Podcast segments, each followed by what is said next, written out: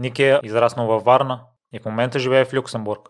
Говорихме за живота в България и чужбина, за развитието му в света на правото, преминало през многобройни стажове, за образование и работа като ученик. Нетворкинг. Това е накратко.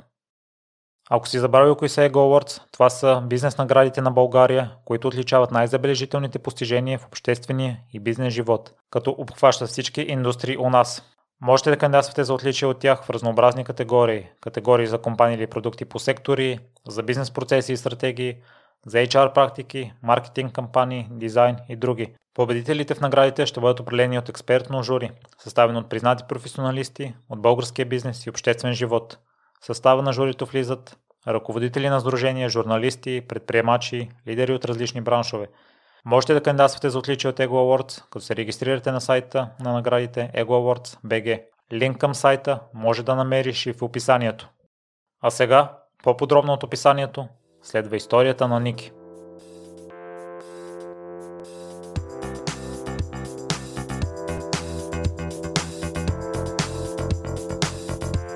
Здравей, Ники. Благодаря много, че почивката ти в България се съчетаваше с гостуване тук в подкаста. Благодаря ти, Миро, че ме покани. С огромно удоволствие приех и а, така държа едно отворено съзнание към нещата, които ще обсъдим днес. Ти в момента живееш в Люксембург и имаш периоди в прекарани в Белгия, в Холандия, в София, в Варна. Да. А, ние си говорихме, че си идваш два-три пъти през годината. Какво ти е мнението в София? Виждаш ли някаква промяна спрямо минали години? Това е много добър въпрос, Мира. Между другото, всеки път си го мисля това, когато, когато си дойда. Особено, особено... Аз принцип съм от Варна, но почти винаги гледам да мина и през София, тъй като по стечение на обстоятелствата имам къде да остана всеки път и освен това тук съм си прекарал и студентските години и голяма част от най-добрите ми приятели живеят тук, включително част от най-добрите ми приятели от детството се преместиха от Варна в София. Така че всеки път много внимателно така обсъждаме какво се е променило, какво не е има, има позитивна промяна до някаква степен. Естествено, някои неща започват да приличат повече на е, Западна Европа. Може би от бизнес гледна точка, може би от гледна точка на младите предприемачи. А от друга страна обаче по ежедневни неща, с които се сблъскваме ние като граждани, като например инфраструктура, някакъв, а, клиентско, някакво ниво на клиентско обслужване. Не мисля, че се развили много, за нещастие. И всеки път се сблъскам с горе-долу едни и същи проблеми. Ако ми позволиш, за да завърша този отговор с една кратка история от вчера буквално, защото е точно по темата, просто по случайност така се оказа. Вчера просто с а, така много приятно усещане пристигнах в София сутринта с самолета един от най-добрите ми приятели, който ти е бил гости на теб, Георги Захариев, ме закара до нас, до апартамента, в който отсядам и, и трябваше да го срещна малко по-късно, да се видим и веднага отидах до сточна гара да си купя билет за автобуса и си казах, окей, в миналото съм пътувал без билет. Случвало се, но този път искам да съм, да съм изряден и ще си купя. Но, купувайки си, а, исках да платя с карта и това се оказа изключително голяма трудност за жената в тази будка. И докато успее да се справи с POS терминала, си изтървах автобуса. И си казах, окей, нали, няма проблем, стават такива неща. И тръгнах да си вървя към следващата спирка по, по трасето на тролея. И си я стигнах, и то вече оставаха примерно 3-4 минути до следващия троле и такъв си застанах зад, зад спирката да си чакам. Защо зад спирката, не на спирката някой би попитал? Еми защото имаше толкова много локви и толкова и всеки, който миеше с кола, обливаше спирката. Дори това не, не се случваше, нали, да намали поне някой, нали, да, не, да не създава дискомфорт на хората, които чакат. След това дойде тролея, качих се, естествено, веднага някакви хора почнаха да крещат, че шофьора, т.е. ватмана не е отворил Не, Ватман беше на трамвай или на тролей, както и да е. Сега се замислям, че добре да кажем шофьора на тролея. А, Ватман е на трамвай, точно така. А, не беше отворил задната врата и веднага някакви хора почнаха да крещят, да се карат, създаде се някакво напрежение. Достигнах до Софийския университет, влязах в подлеза и първото нещо, което ми се случи, беше да стъпя върху една от тези плочки, които са събрали ужасно много вода и целия да се облея с вода. И това, се случи, това ми се случи в рамките на примерно 10 минути, цялата тази история. Така че ето, а, ето за това, ето за тези неща говоря, че почти всеки път нещо такова се сблъскам с него и не знам, говорихме си и с, и с Георги по тази тема и се, то, нали, той ми каза, а май си забравил за тези неща, нали, ти правят ти впечатление. И аз си казах, да, прав си, ако се върна живея в София, може би ще спра да ми правят впечатление. Докато той тогава каза, ами, а може би ще ти правят още по-голямо впечатление, докато в един момент просто не ги издържаш. Така че не знам какво би станало, но е факт, че едно време, когато живях в София почти 6 години, а, някак се не обръщах толкова внимание, но винаги са ме ядосвали. Но да, не е много просторен отговор на един кратък въпрос, но а, реално мисля, че някои по-базови неща има да се работи върху тях. Неки след като го сподели, това ми се струва, че подхождаш доста смирено към това, за разлика от някои съграждани, които доста бурно реагират на всяко забавяне. Ами, да, има нещо такова, да, може би, не знам. Аз гледам да не се ядосвам твърде много, защото имам кратко време тук и гледам да го, да го изживея малко позитивно поне, защото, нали, ето сега, примерно в момента, в който се срещаме, съм си дошъл за 4-5 дена, така че сега, ако, ако си отделям нали, време да мисля, да разсъждавам твърде дълбоко на това, мисля, че си изгубя почивката, реално погледнато. Така. По какъв начин придоби това качество, тъй като и аз а, съм като теб. Или не ми правят впечатление някои нередности, или въобще не мисля за тях и спокойно реагирам на нещата. Ми... Не знам. по принцип не винаги е така. Не винаги съм спокоен. Не знаеш, човек, когато има различни, различни нали, проблеми в, в а, мисълта си, нали, дори нещо малко, като например да те опръска една плочка, да водата под една плочка може да ти наистина ти изкара тотално от нерви, така че може би зависи от контекста на ситуацията. Точно този ден бях малко по-спокоен, може би. Така е, други ситуации може би бих изключително... Бих, станал, бих се едосал адски много. Но няма какво да се направи. Всъщност, ако трябва да ти отговоря по-кратко и философски, има някои неща, които, нали, можем, на които можем да повлияем и можем да променим, други не можем. Нали? В този контекст на моята ситуация аз не мога да променя това веднага. Така че предпочитам да изолирам съзнанието си от този момент и да продължа с деня си, защото просто не е необходимо да се мисли повече по темата. Ники, в моето детство основно ходихме на море в а, Северното Черноморие и mm-hmm. всяка година посещавах Варна и тогава много ми харесваше. Имах а, добро мнение за града, но от много отдавна не съм го посещавал. Mm-hmm. Какви сте впечатленията за Варна сега, когато си ходиш? Ако трябва да съм честен, там пък е малко по... По ми се струва спряло във времето, от гледна точка на начин на живот на хората там, което може да е и добро и лошо, разбира се, защото има познавам много хора, които са на, на моя възраст. Аз съм на 31 години в момента, за контекста на твоите слушатели да дам. Ам, и, и хората там, които живеят на моя възраст, мои приятели, мисля, че водят доста приятен живот, който те харесват. Дори и така, някаква репетативност да има, нали, някаква повторяемост няма, това не е нещо, което ги безпокои по някакъв начин и това е напълно окей, okay, нали, за мен. Има различни хора, които търсят различни неща и изхождат от различна логика. А, докато при мен ам, аз в миналото много, много пъти, особено преди да замина в чужбина, чувствах Варна като една, както се изразяваше една приятелка, като е, едни отеснели обувки, общо взето били сте удобни преди, но в един момент вече почват нещо, нещо не се получава. Имам нужда от някаква промяна. И когато всеки път се върна тази промяна, продължавам да не я виждам, нещата се стоят горе-долу и същи. Естествено има някакви малки детайли, които се променят, естествено. Сега да, да, да отбележа нещо позитивно. Видях, че са построили такива, как се казва, стрит фитнес, общо дето в дворове на училища или в паркове, където хората могат да се упражняват и са доста, между изглеждат по-добре от тези в София, явно са по-нови.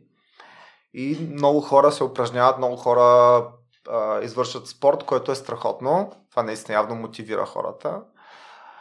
Това ми харесва. Не, не е стандартното от примерно 90-те и началото на 2000-те, просто някакви ръждиви лостове тук и там, а говорим за нормално построени нали, улични фитнеси, който беше доста приятна изненада. Също няколко нови бара и заведения, нали, които създават малко по-различно настроение, така, различен вайп да използваме чуждицата. Нали в съотношение на стандартното българско изглеждащо кафене, което е страхотно.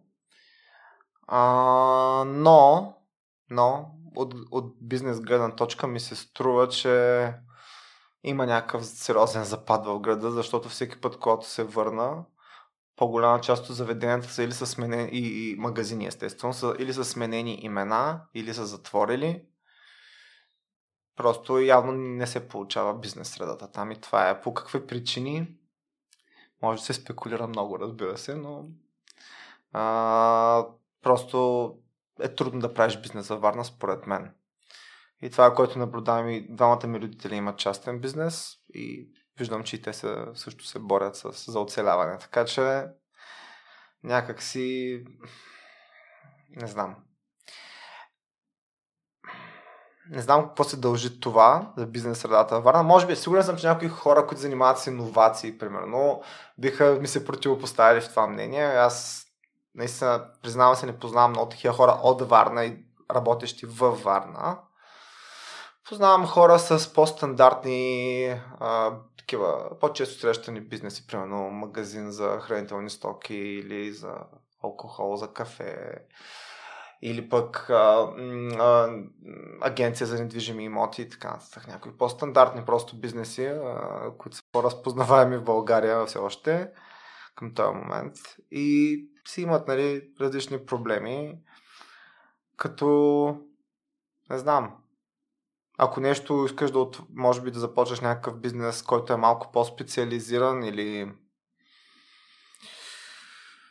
някакси по а, приличащ на западния, на зап... как изглежда един западен бизнес или дори в София, някак си ми се струва, че аудиторията във Варна не, няма да го възприеме толкова. Може би ще се променят нещата, като сегашните млади хора, които са тинейджери, не станат по-възрастни. Може би ще се променят нещата, нямам представа. Но към момента ми се струва все още, че голяма част от аудиторията на средна възраст, определено във Варна, търси най-вече най-ефтиното, за разлика от най-качественото. Което мен ме натъжава, честно казвам, защото е просто въпрос на гледна точка. Нали? И това не движи града напред просто. Така си мисля аз. Съжалявам, че може да звучи малко песимистично, но все пак това ми е родния град и аз мисля, че имам право да го критикувам. така че с удоволствие се прибирам всяко лято, когато и ти, ти си ходил на море и аз ходя на море всяко лято. Знам, че плаж във Варна е един от най-по-мръсните в България и по-неподдържаните. Въпреки това си има се още кътчета, които е приятно да се ходи на плаж. И аз продължавам да си ходя на плаж там. Защото семейството ми е там и ми е просто по-комфортно, по-удобно и по-познато все още да ходя. Естествено, ако се организираме с приятели, обикновено ходим на Южното Черноморие, където нещата се случват малко по... Изглеждат малко по приятно, макар че напоследък чувам и там малко неприятни неща. А, но да, по принцип аз ходя на море все още във Варна, да. Си прибирам с удоволствие всяко лято. Последните няколко години посещавах Бургас и ми се стори, че там видимо, поне в моите очи има промяна към mm-hmm. добро. Да, и аз така мисля. И аз имам това, акче, всъщност аз имам това, това, това мнение за Бургас. трябва да съм честен с тебе. Даже, а, да, сега като спомена Бургас, аз бях изключително голям фен на техния музикален фестивал Спирита в Бургас. И всъщност, освен първото издание, съм посещавал всички. И винаги сме се организирали с една и съща група приятели с малки разлики. Как? Ядрото от хора винаги е бойно също и винаги сме си изкарвали страхотно. И, от, и тогава, докато този фестивал се, се случваше между какво беше? 2 примерно 9 до 2015 нещо в този диапазон. Сега може да греша за точните години, но мисля, че съм почти сигурен, че тогава беше. 2015 мисля, че беше последния Спирита в Бургас, когато беше дошъл Роби Уилямс. А, през този диапазон всяка година бяхме в Бургас и реално виждахме как се развива този град. И на мен ми прави страхотно впечатление. Така че съм напълно съгласен с теб. Странно как два града на около 200 км мисля, с един от друг. Един е спрял в развитието си, другия е... Да, това е болката. И винаги има тая връжда между Варна и Бургас, защото нали, казва се, че Бургас е някаква архитек... от архитектурна гледна точка е умалена версия на Варна. Не знам дали е вярно или не. Аз мога само да ти кажа какво ми изглежда на мен като нали, по-добро, нали, чисто, нали, по-подредено, по-чисто, по-гостоприемно някак си ми изглеждаше. Естествено има си изключения. Във Варна има си... Ако... Във Варна естествено, ако знаеш правилните места, нали, и си ходиш само там и живееш в един нещо като балон си, си направиш в, във Варна, мисля, че може да живееш същия такъв приятен живот. Даже скоро гледах едно интервю един а, модерен художник от Варна, който редовно го виждам всеки път, когато се върна във Варна. Той се казва Кокимото. Той е и скулптор, и художник. И той беше дал едно интервю и беше казал, че а, той си е изградил живот във Варна като един балон, реално. Един арт балон. И сами има апартамент, един арт балон и така нататък. И е, е щастлив с живота си нали, пътува в чужбина по изложби и така нататък, които той си представя произведенията, продава си произведенията по интернет и така нататък. Тоест живее от изкуството си, което също за България само по себе си е вау, нали? че някой може да живее от изкуство само. Нали? Но, но съм съгласен от тази гледна точка, че ако наистина ходиш в тези 2-3 бара или 2-3 или тези магазини, тези места с тези хора, точно под тези, нали, в кавички го поставяме, да, действително може да изградиш един много приятен балон във Варна, но това не променя факта, че генералният облик на, общия облик на града някакси не, не върви напред. Това е което аз си мисля. Да. И да, една, едно нещо, ако ми позволиш да, да кажа, малко така, в темата и отстрани, нали, малко да отклоним, а, а, да използвам твоята платформа да, не знам как е на български, to raise awareness, да, да как би го превел, нали, да, да, да, да обърна внимание, да, на нещо, на един проблем, който, нали, рядко се споменава, като че ли. Може би в подкаста не съм го чувал до сега, не знам. Може да греша, естествено. И то е а, достъпността на инфраструктурата в България за хора с инвалидност. А, казвам го, тъй като моята приятелка има форма на инвалидност и почти всеки път, когато ми гостува в България, изпитва огромни трудности. Тя не е на инвалиден стол, слава богу към момента, но дори тъй като има затруднено ходене и използва, и примерно използва някакви спомагателни средства, дори най-базови, да, просто и дори да не използва всъщност спомагателни средства, примерно само се държи за мен и да ходим заедно по улицата, а, тя е изключително трудно да ходим нормално, защото половината ни тротуари са тотално разбити навсякъде и в София, и във Варна. А, тя ми обръщала внимание, че ако нали, случайно имаше а, нещо на колелца със себе си, повечето товари дори не са, не са приспособени то да се нали, приплъзва до улица, да има такова, нали, да са, не знам как се нарича, нали, а, да са правилно, нали, структурирани, че да може да се качи един стол, нали, инвалиден или детска количка дори всъщност, не само за хората с инвалидност просто. И тези неща, откакто нали, съм с нея, примерно, и внимавам за тези неща, когато ходим по улицата с нея. Всеки път, когато се връщам в България, си казвам, Боже мой, ние сме толкова назад в това. Просто е толкова, толкова странно, наистина, че и, и, и си задавам нали, въпроса къде са как, как ли живеят хората с инвалидност в България, нали, които са си от България, какъв ли живот водят, след като сигурно дори не могат да си, да си излязат от, от блока, реално.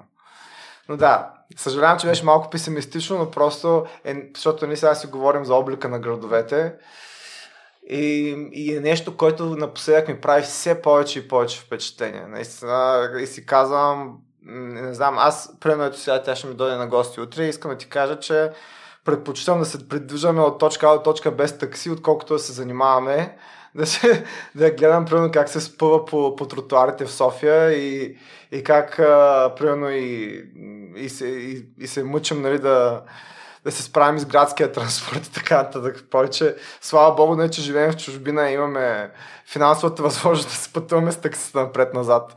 И във Варна така беше, и в София го правим. Но, но се си мисля, че инфраструктурата за такива хора с специални нужди е тотално непригодна тук в България. И, и ми се струва, че това е нещо, на което трябва да се обърнем доста повече внимание. Така, тази, това беше всичко. Не, няма нужда да влизаме в повече детайли по темата, ако на теб не ти е интересно, разбира се, но просто е нещо, за което да, наистина не бях предвидил, може би, да, да говорим днес, но сега просто ми хрумна, че наистина нещо, за което си мисля всеки път, когато се върна в България, реално. А в Люксембург не е така? Не, разбира се, че не. Просто, сори, ама наистина е просто всеки, всеки тротуар изглежда като, да знам, като може би най-добрият тротуар в центъра на София. В смисъл, това е като новите тротуари до новите линии, линии на метрото тук в София. Всеки, всеки просто тротуар в Люксембург. Сори, ама е така. И, и да, да, сега, нека бъдем точни. В чуж, чужбина, нали, не всичко в чужбина е по-добре, нали? Примерно, когато сме живели в Брюксел, същите проблеми почти като в София с инфраструктурата на много, в много квартали. Не във всички, но се е случвало доста често. Не колкото в София, където е почти навсякъде, а да кажем на 50%. Нали. В Люксембург не. В Люксембург нещата са си просто доста по-уредени от тази гледна точка. Нали. Тези базови, базови потребности. Нали. А, ми прави впечатление, да. И сега, Ники, ако искаш да проследим пътя ти към Люксембург. Разбира се. В кой момент Варна ти отесня? ами, така. Аз, моето преместване от Варна беше всъщност доста очаквано и бих казал логично за много млади хора във Варна. Тъй като аз се преместих, когато бях на 18 години, т.е. когато съм завършил гимназия, кандидатствах право в Софийския университет, приехаме и се преместих в София. А, много хора правят тази стъпка, нищо необичайно в това. Факт е, че наистина ми беше отесняла към онзи момент, но то просто се препокри, може би, естествено с а, моето преминаване към висшето ми образование. Така се случи. А, оттам нататък аз, всъщност аз завърших 2009 година, да, точно така, и всъщност тогава се и преместих в в София и си изкарах цялото висше образование тук. Да, в този момент стана преместването. Кое те спечели в правото? О, о, вау, това е, да. Тук трябва да се върнем за тази история малко по-назад, съжалявам за което. Но а, моята любов към любов към правото, боже, това звучи ужасно помпозно. Бих казал, желанието ми да стана адвокат датира от момента, в който бях нещо от сорта на 4-5 годишен.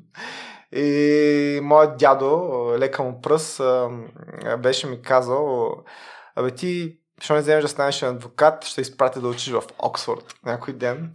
Естествено не ме изпрати да уча в Оксфорд, но пък аз отидах в Оксфорд но пък това много ме заинтригува да разбера какво по дяволите е адвокат. И питах на нали, родителите си, те ми обясниха в някакви общи думи, или може би дядо ми дори ми е обяснил, нямам, не си спомням, честно казано, но, но си спомням, че останах с впечатлението, това е човек, който по някакъв начин се бори за справедливост. Не знам защо така бях решил, че някой, който, че някой, който защитава унеправданите един вид.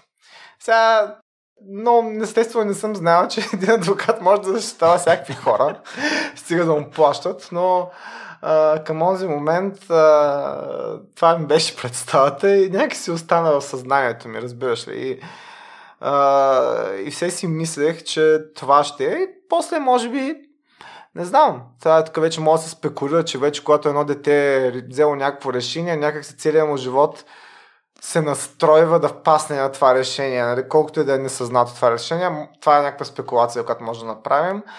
Но е истина, че независимо от това ми детско желание или не, в училище ми вървяха повече историята и литературата, така че някакси ми беше логично. Обаче, ако трябва да съм честен с тебе, а, имаше един период, в който бях решил да не записвам право. Да.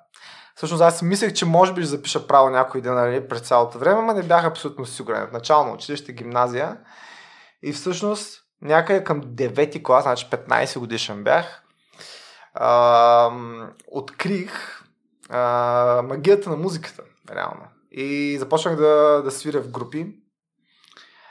А, и оттам нататък а, някъде 2-3 години по-късно, т.е. може би 11 клас още, вече момента, в който трябва един млад човек да е взел решение. Нали?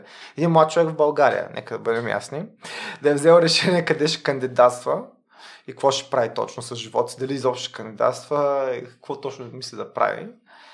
Аз тогава си казах, абе аз това право, те аз знам, всеки кандидатства право, защото не взема да занимавам с музика, запиша на консерватория. Много ми върви с групите, уча някакви песни, са доста по-сложни за хора от моята възраст, с моя опит. Доста бързо се случват нещата. И естествено, много ясно, родителите ми казаха това, което абсолютно всеки родител би казал на дете в такъв случай. Може да се досетиш коя българска поговорка е тази. Музикант къща не храни, естествено. Много ясно какво друго може да стане. И аз тогава се замислих и си казах, е, не знам, може би е така, може би не е така. По това време вече бях работил в гимназията, бях извършвал труд, и то такъв и физически труд, за който ми беше заплащано и, и съм продавал неща. Мога ти разкажа за това, защото е интересна, може би, история. А, так, и знаех какво е значението на парите. Това е нещо, което бих казал. Пък нали, нашите постоянно, ако се карали за нещо, е било за пари. Да кажем, примерно, като всяко семейство, ма не, ли сега, нали, да не влизаме в тези детайли. А, и и, и знаех, знаех че, това е, че това е важно. От друга страна, наистина музиката много ми харесваше. Ама много. И всъщност много такъв важен момент в този миг, който ме накара все пак да се върна към правото като решение, беше, че ам, от, а, с, след като свирих с няколко училищни групи, влязах в няколко сериозни групи с доста по-възрастни музиканти и там ме научиха. И всъщност някъде 17-18 годишна възраст ме поканиха да работя в бар, да свиря, да правя това, което прави истинския музикант за пари. Да свири кавър песни в бар и от това да си вади пари. Ма това беше, мисля, че много добра школа, защото ми показа от много ранна възраст точно как ще ми изглежда живота по-голямата си част като музикант много ясно, че няма да стана известен веднага, нали? Дори да искам теоретично да стана известен музикант и ще трябва да мина през това. И трябва много добре да премисля дали това, което, което нали, работи един музикант е наистина за мен. И действително видях какво е, колко е тежко да свириш почти всяка вечер по 3-4 часа. Нали? Да взимаш жълти стотинки за това, примерно са ни плащали нещо от сорта на 20-30 лева, нещо такова.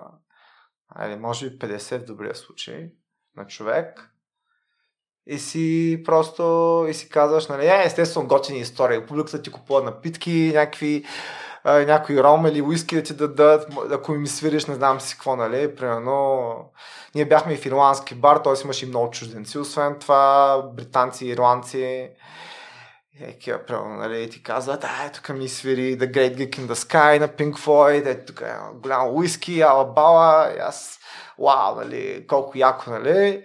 Обаче, от друга страна, виждаш, че това въобще не е sustainable. Това въобще няма да, да произведе някакъв устойчив живот и ще е винаги на ръба. И винаги ще съм зависим от някакви обстоятелства и, и късмет. От сорта на дали ще ме вземат, примерно, дали ще излезе някоя група, примерно да замине да работи на корабите, примерно това е много популярно за музиканти, или да отиде в Норвегия, Швеция, нещо да свири такъв тип кавари. И най-гадното в цялото нещо, според мен, удоволствието от музиката се губи. Защото ти не свириш музиката, която теб ти харесва, която ти искаш. Ти свириш това, което се харесва, само и само да изкараш някакви пари и се препитаваш. И аз тогава взех решението, че музиката ми е твърде важна, за да я губя, защото най-вероятно ще я изгубя. И нали, другия аспект, че може би действително в един момент ще, ще живея на ръба финансово и кой знае нали, какво ще правя. Нали. Не знам, може, може би нямаше да стане така, може би ще да стане, нямам представа. И в крайна сметка взех решение да продължа с правото и след една много, много тежка година, последната от гимназията ми, ходя на частни уроци, подготовка по литература, история, зубрене на теми, прекрасни, просто брилянтни, брилянтни входящи изпити в Софийския университет, от гледна точка на това, че кой под дяволите прави изпити входящи, в които трябва да зубриш теми. Това просто е толкова нелепо на само по себе си някой скоро беше казал, тук отварям аз скоба, че вече приемали с матура, как може, много ясно, че може, така и трябва да бъде, така трябваше да бъде под самото начало. Да се приемат максимално много хора и да се филтрират с всяка една година, не както при мен. Ох, колко е трудно да влезеш, колко пари трябва да пръснат майките и баща ти за частни уроци, колко трябва да се насилиш да си разпънеш паметта, да ги запомниш всички тия глупости, които ще ги забравиш веднага след изпитите и накрая, след 5 години, завършвате повече хора, отколко сте влезли. ами, добре, окей, нали? Страхотна система, да, да. Не, не, аз съм много критичен към Софийския и просто, ако искаш да си говорим за право, можем, но не очаква от мен да не съм критичен специално към този университет. Да. И така, да, така избрах да уча право, да затворя, да затворя въпроса. Тук няма забранени теми, Ник, и, mm. така че Питай. може да си изцяло критичен към а, всяка институция, към а, всеки човек, ако сметнеш за необходимо. А, а, кажи ми, в смисъл, какво би, би желал да, да разбереш? Смисъл, мога да ти разкажа малко повече и за Софийския, мога да ти разкажа и за музикалната дейност. Нямам нищо против. Нека продължим с правото период, в който си бил музикант, втората работа ли ти е била, тъй като подхвана темата за първата и там искаше да споделиш преживяванията си? Така, да.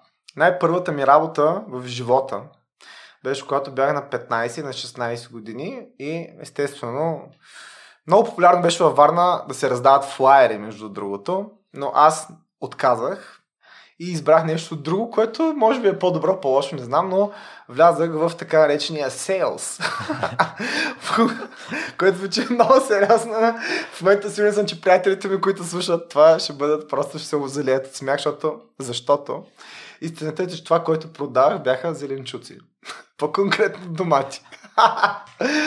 И реално, баба ми и дядо ми бяха, и доскоро всъщност, съвсем доскоро бяха, е, сега даже май още го правят, но само нали, за удоволствие, сериозни производители на зеленчуци. Имаха си градина, имаха преди бустан.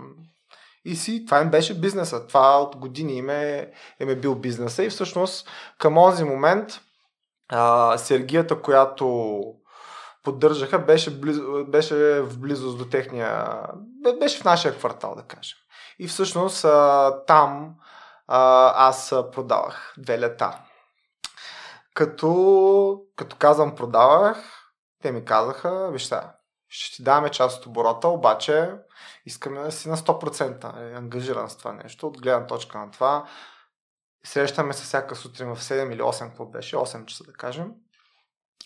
Дядо ми идва с колата, с натоварените щайги с домати, аз ги свалям, аз, аз го правя всичко, подреждам я сергията, както аз се реша, чистя ги, всичко, полирам ги, каквото искам да ги правя и ги продавам. И стоя цял ден, 8 часа. И това беше всеки ден. Даже, мисля, че само неделя не работих. Събота до обяд. Нещо такова беше. И всеки ден. Просто, да, добри пари спечелиха, но си беше нали, изтощително. Но пък се научих много ценни уроци. Работа с клиенти на всякаква възраст работа с много пенсионери също. Просто беше страхотен, страхотен житейски урок.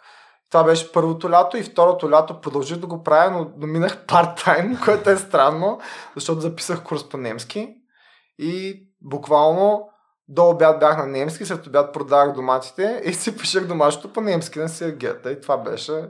Това, ето такива неща. Значи, какво ти кажа? Това са това са нещата от живота ми се получаваше. Мисля, че добре се справях да промотирам стоката. така че като цяло беше си полезно. И до ден днешен, даже този ден пак баба ми и дядо ми пънаха, е, помниш ли като ги продаваш тия домати? Казвам, да, естествено. Все пак ми беше първата работа. Сега, важно е да се отбележи. И така, и вече след това, нали, музиката от хоби леко прерасна в странична работа, да кажем. И така си и остана, всъщност, с музиката. Така си и продължи като някакво, някаква спътница моя в живота. Ники, кои са най-ценните уроци, които научи при работата ти с клиенти, защото и след това предполагам си ги приложил в нетворк събитията? Може би не знам. Тогава съм бил, например, на 15-16 години. Не знам, аз може би не съм осъзнал какво, какво научавам, но като че ли някак си а, се си мислех, че а, нали, най-важните неща е нали, да си учтив, но настоятелен, да... Може би това, което тогава осъзнах, е, че твърде голямото право на избор понякога играе лоша шега. Защото клиента понякога идва и си мисля, че знае какво иска, но всъщност не знае какво иска. И ако ти му посочиш директно нещата, между които може да избере, на него ще му стане доста по-леко. Това го казвам като опит и като клиент. Нали. А, защото някак си хората идват с някакви очаквания, понякога да си купят от теб стока или услуга, които по никакъв начин не се препокриват с реалността. И, и твое задължение като продавач или като консултант, или продавач-консултант, да е да, е да, да, им, да ги вкараш в някакви рамки на възможното и съответно най-доброто за техния интерес и спрямо нали, най-доброто и за тебе, нали, за да можеш да спечелиш нещо от това нещо, за да е win-win ситуацията. Нали. А, както се казва в средните навика високо ефективните хора. Както така че а, това е един урок, който научих. Да, определено да, да, да правиш така, да, да някакси да насочваш клиента към към някакви конкретни, конкретни а, решения, а не да го оставаш да се рея нали, в, нали, в представите си. И, и съответно нали, да губи твоето време и своето собствено. Някак си. Не знам. Не знам дали съм го научил това още като съм продавал зеленчуци или съм го научил в последствие, че ми е малко трудно да преценя, но като, като че ли тогава още ми се зароди тази идея в главата, бих казал защото си спомням много ясно как те преди си избираха примерно някакви зеленчуци, нали, и такова, и ровеха, нали, по щайгите и буквално повреждаха зеленчуците, които, през които ровят постоянно. И аз правих така, че да подредя най-хубавите не отгоре и им казвах, хора, не да ровите. Подредил съм ги така, че най-хубавото е да е една отгоре, за да е за вас лесно да изберете. Нали? И това и беше. Аз... И въпреки това те не ми вярваха. И въпреки това не ми вярваха и, и това водеше до някакви нелепи ситуации, в които те продължават да ровят, повреждат стоката и аз просто си карам да си плащат за това, че са я повредили. Сега това, може да извлечам някакъв принцип от това, но принципът би бил, че бих казал, че ако работиш с професионалист, дай му възможност да ти, да ти обясни нещата. Не си мисли, че знаеш повече от всеки.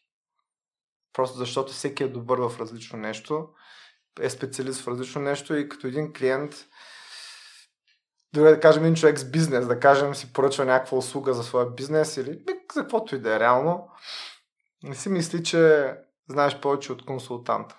Това е което бих казал много често. Ти знаеш най-добре бизнеса си, обаче не знаеш, но не знаеш същността на на услугата, която този консултант ти предлага или стоката. Нали.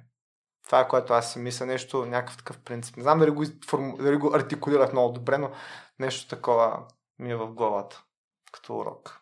Да, много умно и в предишните епизоди е ставало на въпрос. Даже мисля, че един от скорошните епизоди, които записах, припомних една част от минал епизод, в който един пиар специалист е споделил, че идват хора при него и не се слушат в съветите му. М.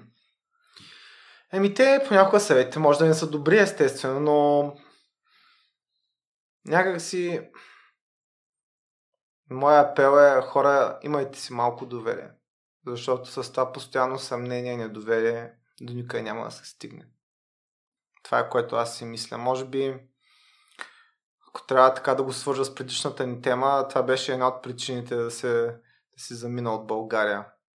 И последствие замина и от Белгия, между другото, и да отида в Люксембург. Самата идея е, че аз искам да работя с хора, които, на които аз мога да се доверя, да извършат това, за което аз примерно им плащам по, по нормален начин, без аз да постоянно да наблюдавам дали няма да сгрешат нещо или дали няма да ме прецакат под някаква форма. Това за мен е нещо изключително важно. И да, и е нещо, което наистина съм се сблъскал много често и в България и в Белгия, когато примерно отида в някоя, да кажем, администрация, пример.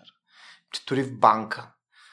И аз, примерно, им, нали, им казвам, искам нещо да се случи, нали, примерно някаква услуга съм, за искам да си платя за нещо да стане и почти винаги, нали, когато примерно наблюдавам дали човека примерно ми набират данните правилно, има някаква грешка, примерно, или нещо такова, разбираш ли?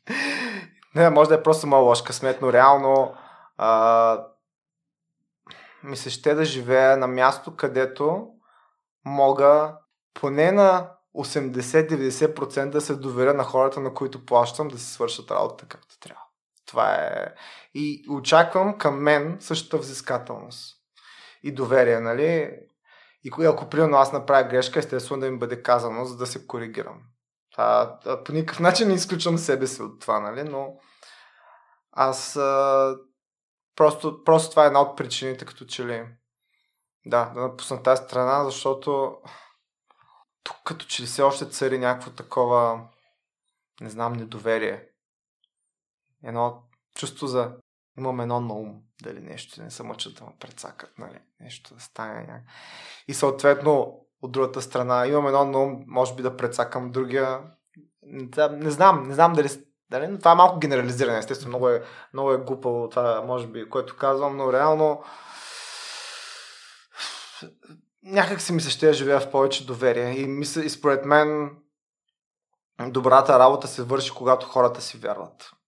Това е нещо, което аз съм научил от цялата си професионална кариера, правейки всичко. От продаването на зеленчуци, а, през музиката, работа в група, през всичките професии, през които съм минал. Всякакви. А, естествено в рамките на правото, нали? А, през всички години мисля, че доверието е ключа за почти всичко. Това е което аз съм установил за себе си. Да.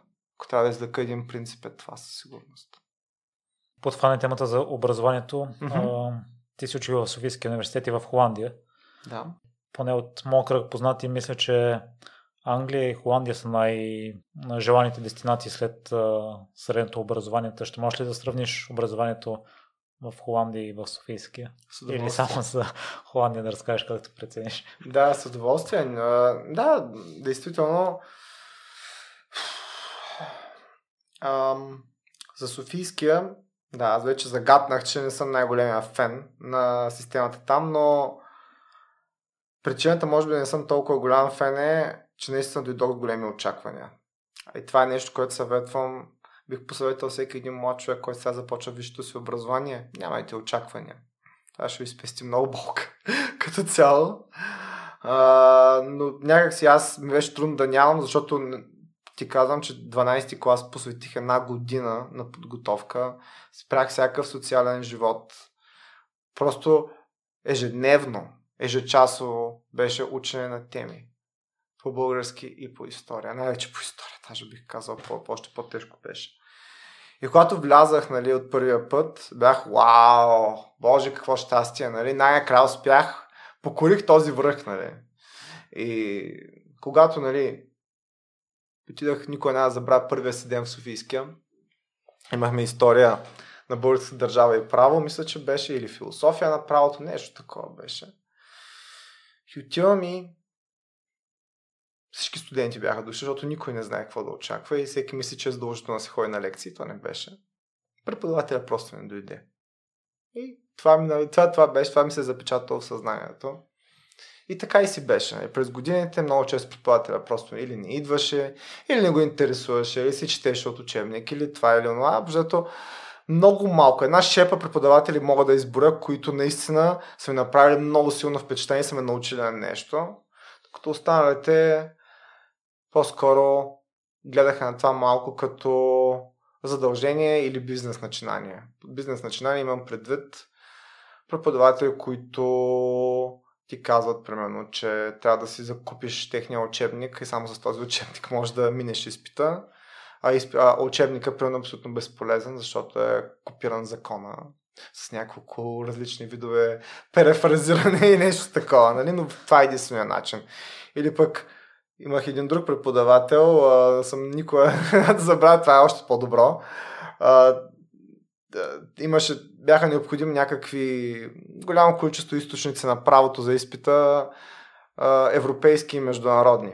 Тоест, сещаш се, че като нещо е европейско или международно, го има в интернет на всички езици. Сещаш се за това, нали? Но той беше направил труда да ги издаде в 3 или 4 части книги, всяка от които по 25 лева и накрая да ги купим, за да може да ги ползваме на изпита. Което е просто... Слава Богу, че някой беше ми ги дал от предния курс, да не си давам парите за това, защото това просто е скандално, наистина. Ам... О, също така м- невъзможността на голяма част от изпитите се ползва закон, това е много непонятно в чужбина. Да трябва да учиш закон на Изус, освен теорията. Това, само, това в България и в няколко други държави е така. Може би във Франция, в Турция, някакви такива места, но за мен просто е нелепо. Но така, влязах много в конкретика, а, като едно обобщено нещо, което, обобщено заключение, което мога да кажа за Софийски е, че това а, научиме на трудолюбие, научиме на много работа. Това е факт, това е нещо хубаво но от друга страна не ме научи да мисля правилно. Научи да помня. Ето това е това за мен е голямата разлика. И като че ли този тон на помненето беше още нали, някак си поставен в самото ми влизане, в което трябва да помним теми и някак си продължи през всички тези години с това помнене, помнене, нали, запомнене, не е задължително разбиране, защото няма време или защото това е или онова. Нали. И реално въз аз се научих да мисля като юрист и да работя с мисълта си като юрист едва когато започнах да работя. А аз започнах да, да, да работя като... Да, първо да правя стажове, започнах мисля, че да, в трети курс. А, и оттам нататък а, първата ми правна работа беше... А, той имаше някакви други, да? кажем, работа, работа беше в четвърти курс. Да. Така че да, в кантора. Тоест там в тази кантора и на други места, където съм бил на стаж преди това и вече и след това в, в други работи в София, които съм работил и в, и в чужбина, се научих да мисля и да работя като юрист. Университета не ме научи на това. Та да, това е едната главна точка, която исках да засегна и втората липса на връзка между а, теорията и практиката, от гледна точка на липса на връзка между бизнеса и, и, и преподавателите. Голяма част от тези хора, които ни преподаваха, са работещи юристи, практикуващи юристи, но някак си те пак си следваха програмата по учебниците. Не, не, обсъждахме някак, много реални казуси с тях, с изключение на няколко човека, естествено. Но като цяло аз в един момент тотално изгубих всяко желание да продължавам да се боря с тази система и фокусирах желанието си, фокусирах времето си, извинявам се, към, към, към работа изцяло. И всъщност посещавах само определени упражнения и лекции, които съм сигурен, че са ми от полза. Или поне така съм си мислил. И, и изпитите. Това е. Като цяло аз в един момент от трети курс на там тотално се отказах да, да давам шанс на този университет. Истината е това. Просто те много ме разочароваха, много гледам. Много, на много неща. Много неща се случиха, които, които ме разочароваха. И просто в един момент аз реших, че не желая да, да имам никаква връзка с тях. И всъщност разочарованието не беше само единствената причина да взема това решение, да се фокусирам върху професионалната си кариера, а и факта, че в трети курс, първия семестър, правих Еразмус в Холандия. Тогава за първи път се сблъсках с холандското образование, което, без да привлечаваме, вкара в една абсолютно нова вселена. Просто на образование. Вселена, в която всичко е практическо.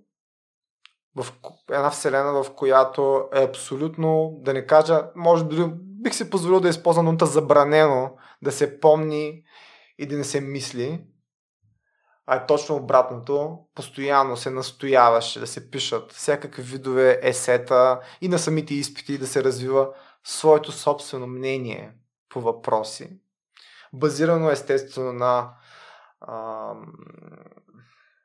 на делата, на, на практиката на съдилищата и на закона, които естествено бяха позволени да се ползват на изпитите без никакво съмнение. Може би с някакви малки изключения, естествено, но като цяло 90% беше така. И общо дето материалната база, естествено, няма да я сравняваме, защото говорим за Софийския и за Холандския университет, който аз, в който, нали, аз бях в, в Роттердам, в Еразмус. Да, университет се казваше Еразмус също, както програмата, малко нелепо наистина, но Еразмус е от Роттердам, така че много неща в Роттердам се казват Еразмус, например. Мостът Еразмус, една голяма забележителност там. Та бях в университета Еразмус и тъй като, може би, заради името или не знам защо, на първия ден те ни казаха, вижте какво хора. Еразмус е такава програма, че много хора заминават на различни места по света и общо нищо не правят. Един семестър или два семестъра, само купонясват и въобще нищо, не им, нищо не ги интересува тук искам да ви предупредим, че това не се прави. Смисъл, ще имате много купони, наистина ще ви е страхотно. Интересно, може да пътувате и така нататък, но ние ще искаме от вас да учите наравно с редовните студенти. И това е точка по въпроса. Така и беше. Аз тогава живях с, а, с квартирантка, която беше една година по, по-голяма от мен, пак в Софийския университет, пак право и двамата заминахме и живяхме заедно. Всъщност се запознахме малко преди Еразмуса, малко преди заминаването, нали? Всъщност и двамата се учихме много стабилно. Записахме предмети, които са ни много интересни на двамата и между другото явно дори на нея и беше повлияло още повече, защото след завършването на Софийска тя пък направи магистратура там. Така че и, а пък на мен пък ми повлия по друг начин да замина в чужбина и после години по-късно да правя пак магистратура в Холандия, не в Роттердам, но в друг холандски град. Така че, мисля, че този един семестър в Холандия просто беше много, много важен, много такъв ключов момент на моето образование като цяло. И всъщност тогава този а, изводите, които си направих, нали, бяха, ми аз има ли причина дори да мразя Софийския? Естествено, че не. Ние говорим за две неща, които дори не стават за сравнение. Просто не е необходимо. Значи аз мога много се ядосвам, че еди кой си преподавател ме е нагрубил, примерно, или нещо такова, или се, от, е отнесъл с мен като да не знам си какво, защото и такива неща ме се случва. Да, мога да се ядосвам за това, действително. А, но честно казвам няма никакъв смисъл от това. Аз нищо не мога да направя по въпроса, не мога да променя системата в Софийския. А, Просто говорим за години изграждане на този менталитет и съответно имах и много колеги, които намираха това за нормално. Тя от този тип отношения на професори към студенти. Окей. Okay. Но аз тогава установих, че е толкова, са толкова много разликите между Софийския и Erasmus University, че а, аз се едно, да я знам, сравнявам ябълки и портокали. Смисъл, нищо общо нямат. И двете са плота, ама нали, нищо. Просто са различни плодове. И това е и така. Общо взето от там нататък с много такова, с някакво смирение, да, както ти употреби тази дума, с смирение подхождах към Софийския, изпълнявах минимум необходимото за да завърша. Да, даже завърших с окей успех, бих казал. А, но по никакъв начин емоционално гледах да не подхождам от нататък, защото в моите мисли аз исках да продължа професионалната си кариера в България и ако в някакъв момент искам да уча нещо, ще е в чужбина, нали, допълнително което стана. Та това е разликата, може би, между тези две неща и да, за да завърша, може би, защото споменах другия Холандски университет, да, всъщност между 2019 и 2020 правих магистратура по данъчно право в Мастрихт University.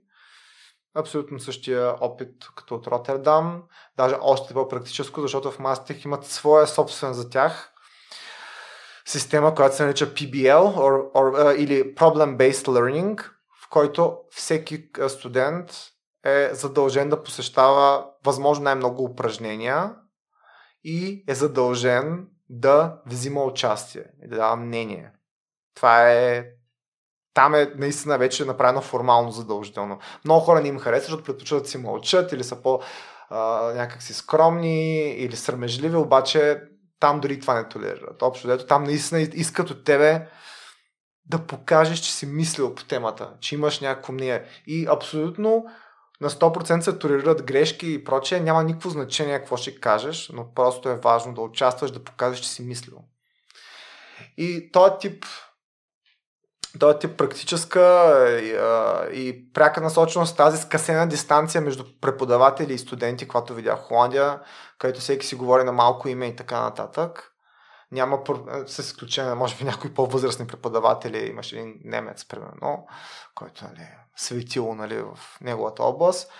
Хората, които са на средна възраст, примерно преподаватели на около, да кажем, 40 и нещо, или дори 50, почти винаги исках от тях да се обръщаме по малко име и да, да е много така някаква естествена скъсена дистанция просто. И това създава, това допълнително подпомогна нали, за моята мотивация да се чувствам, се чувствам по-добре там и да науча много повече и, и, и, до, и до ден днешен прилагам това, което съм научил всъщност в работата си. Това е, което мога да кажа. Да, това е нали, в, и на nutshell, нали, в различните образователни институции, институции, които съм посещавал.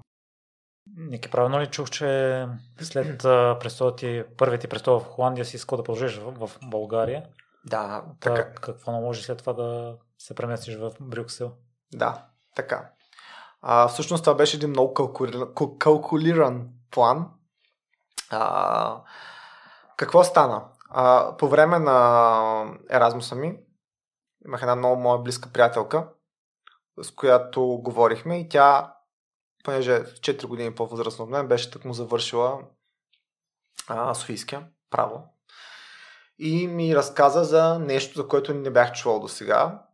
Стаж в Европейската комисия в Брюксел. Аз казах, какво е това? И тя казала, това е един стаж, който ти плащат 1100 евро на месец, който за стаж, аз бях, what, какво, нали, 1100 евро месец, това дори за чужбина се много пари за стаж, в България стажовете са им платени, нали, какво става тук, нали. Да, и освен това, този стаж това адски много врати, защото е в Европейската комисия. Кой знае каква работа може да се намериш след това или в България, или в чужбина. Страхотен, нали, много ще научиш, много неща ще разбереш. А, и така нататък, но е много трудно да се влезе на този стаж изисква страхотно си ви да си правил много неща извън класни дейности по време на университета. И освен това да говориш и езици. И аз, о, по дяволите, нали? Добре, сега вече аз съм на правилния път, вече съм правил Erasmus, това е някакво минимално изискване за такива дейности. Езици съм учил. Да. Uh, имах така, окей, okay, ниво няколко езика и викам, добре сега, какво трябва да направя аз? Може би това с комисията звучи доста интересно. Прочетах там в интернет някакви работи и казах, вау, това, е, това звучи точно като за мене. Плюс това правото на Европейския съюз го учих точно втори курс. Много ми беше станало интересно. Преподавателят беше отвратителен. Асистента беше доста готин и научих доста неща по време на упражнението, но не от преподавателя, който между другото по това време си беше кандидатирал за президент и въобще нищо не го интересуваше. не знам дали нужда му казвам името, но съм сигурен, че ако някой провери в Google преподавател по право на Европейски съюз и кандидат за президент, ще се сети кой е. Е, да, толкова не го интересуваш, че беше на интервю в БНР в деня, в който имахме изпит. В смисъл, той дори не дойде на изпита. Толкова беше нелепо, смисъл, без, без, без коментар. Та, да, между прочим, и преподавател по конституционно право също правеше тези неща. Той пък беше служебен премьер. С изключително интересна усмивка. Човек може да го намери също. Но няма да им казвам имената, да го направим интересно. Хората да си проверят. А, и така. А, та, беше ми стало много интересно правото на Европейския съюз. И вече, нали, сблъсъка с европейските ценности нали, по време на програмата Erasmus, Европейска оперативна програма. Вау, Европейския съюз дава само хубави неща, страхотна идея. България от 2007 там почти нищо не сме променили. Аз искам някой ден също да се работя в тези институции, може би дори ще подпомогна на България да стане по-добре, ще направя готина кариера, кой знае, нали, може дори Софийския да реформирам. Е, такива някакви неща си мислех. Тотално бях, не знам аз какво съм си мислил, 20 и какво, две години, три, нещо такова, съм си мислил, нали? Тия неща, мога да, мога да направя нещо, нали? С кариерата си и съответно и да допринеса на страната си по някакъв, някакъв начин. Не знам. И викам, добре, айде. Сега, това е голям, голяма стъпка да кандидатствам, но искам да кандидатствам на този стаж. Гледам първа възможност за кандидатстване, след като се завършил висше образование. И си казах така, аз имам още две години и половина в тия две години и половина се трябва да направя максималното, да направя най-доброто CV, за да съм сигурен, че вляза от първия път. И до там. Това беше, това беше решението, което взех, че искам да последвам нейните стъпки. Тя последствие пък ние приеха в този стаж, но аз си казах, аз пък ще го направя, ще, ще вляза, нали? ще стане. И такъв, когато се върнах, просто веднагически почнах да си търся стаж някъде и тя, моята приятелка, каза, бе, аз знаеш какво тък му сега приключих един стаж. Що не вземеш да запишеш ти? Изглежда много добре в CV-то. Аз казах, какво па е това? Къде, къде е бил този стаж? Тя вика в ВКБ ООН. Това, към каква е това, каква е това съкръщение? Каква е това абревиатура? Тя вика, ми всъщност е Върховния комисариат за бежанците към ООН. Аз казах, вау, това звучи много сериозно. Пък и ООН. Много ясно, че Европейския съюз се заинтересува от някой, който е правил стаж в ООН веднага отивам. И това ми беше първия правен, правно-административен стаж, който съм правил в живота си. Много приятна, приятна шефка имах там, наистина научих някакви базови неща, стандартна стажанска работа, помагах в административните дейности, превеждах някакви работи помагах там, при някакви мнения да се изграждат, ала бала, но беше готино, нали? Е, дори самото копиране на документи не беше толкова натоварващо, защото беше за първи път нещо, нещо правя с право, разбираш ли? Нещо, нещо, нещо правя. А, може би пропуснах да спомена, че преди този стаж в първи курс е така просто на късмет бях отишъл на интервю в една кантора и тотално се провалих, нали. Там ме караха, примерно, да превеждам някакви договори от английски или нещо такова. И тотално се бях провалил. Всъщност това беше до онзи момент беше единствения ми сблъсък с интервю за работа или работа или каквото и да е свързан с право. Нали. Единствения ми сблъсък с професионалната правна среда. Едно напълно провалено интервю в първи курс по някаква обява, която бях намерил закачена на стена или нещо такова. Та, когато кандидатствах в това, в това ВКБ, не нямах много, нали, нямах много големи очаквания. Мислех, че дори няма и да ме вземат, нали? но пък те пък се заинтересуваха от моя профил, от това, че говоря няколко езика вече. А, и, и си казаха, нали, да му дадем шанс. И така и останах няколко месеца там и беше доста приятно. Стажа беше неплатен. Отбелязвам го това.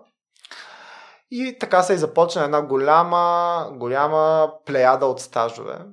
Ние пред, пред, предварителния разговор преди подкаста ти споменах, че това е нещо, с което не знам, може би е станало част от моята идентичност, че съм правил адски много стажове, по-голяма част са неплатени. Това наистина е така и всъщност ето вече ти давам контекст защо съм ги направил тези стажове, защото исках да ги вкарам в своето CV и също между другото, нали, много голяма добавена стойност, да ми помогнат да разбера какво искам да правя точно с право, защото до този момент аз не знам с какво право искам да занимавам. Да, право на Европейския съюз ми беше интересно, но то това е малко общо, защото правото на Европейския съюз има също някакви, си има някакви специфики. Сега, нали, покрива, да кажем, други различни клонове на правото. Ако трябва да го обясня така простичък начин на слушателите. Но със сигурност не исках да ставам преподавател в право на Европейския съюз, особено от това, което видях нали, в университета. Не исках да занимавам с академична дейност.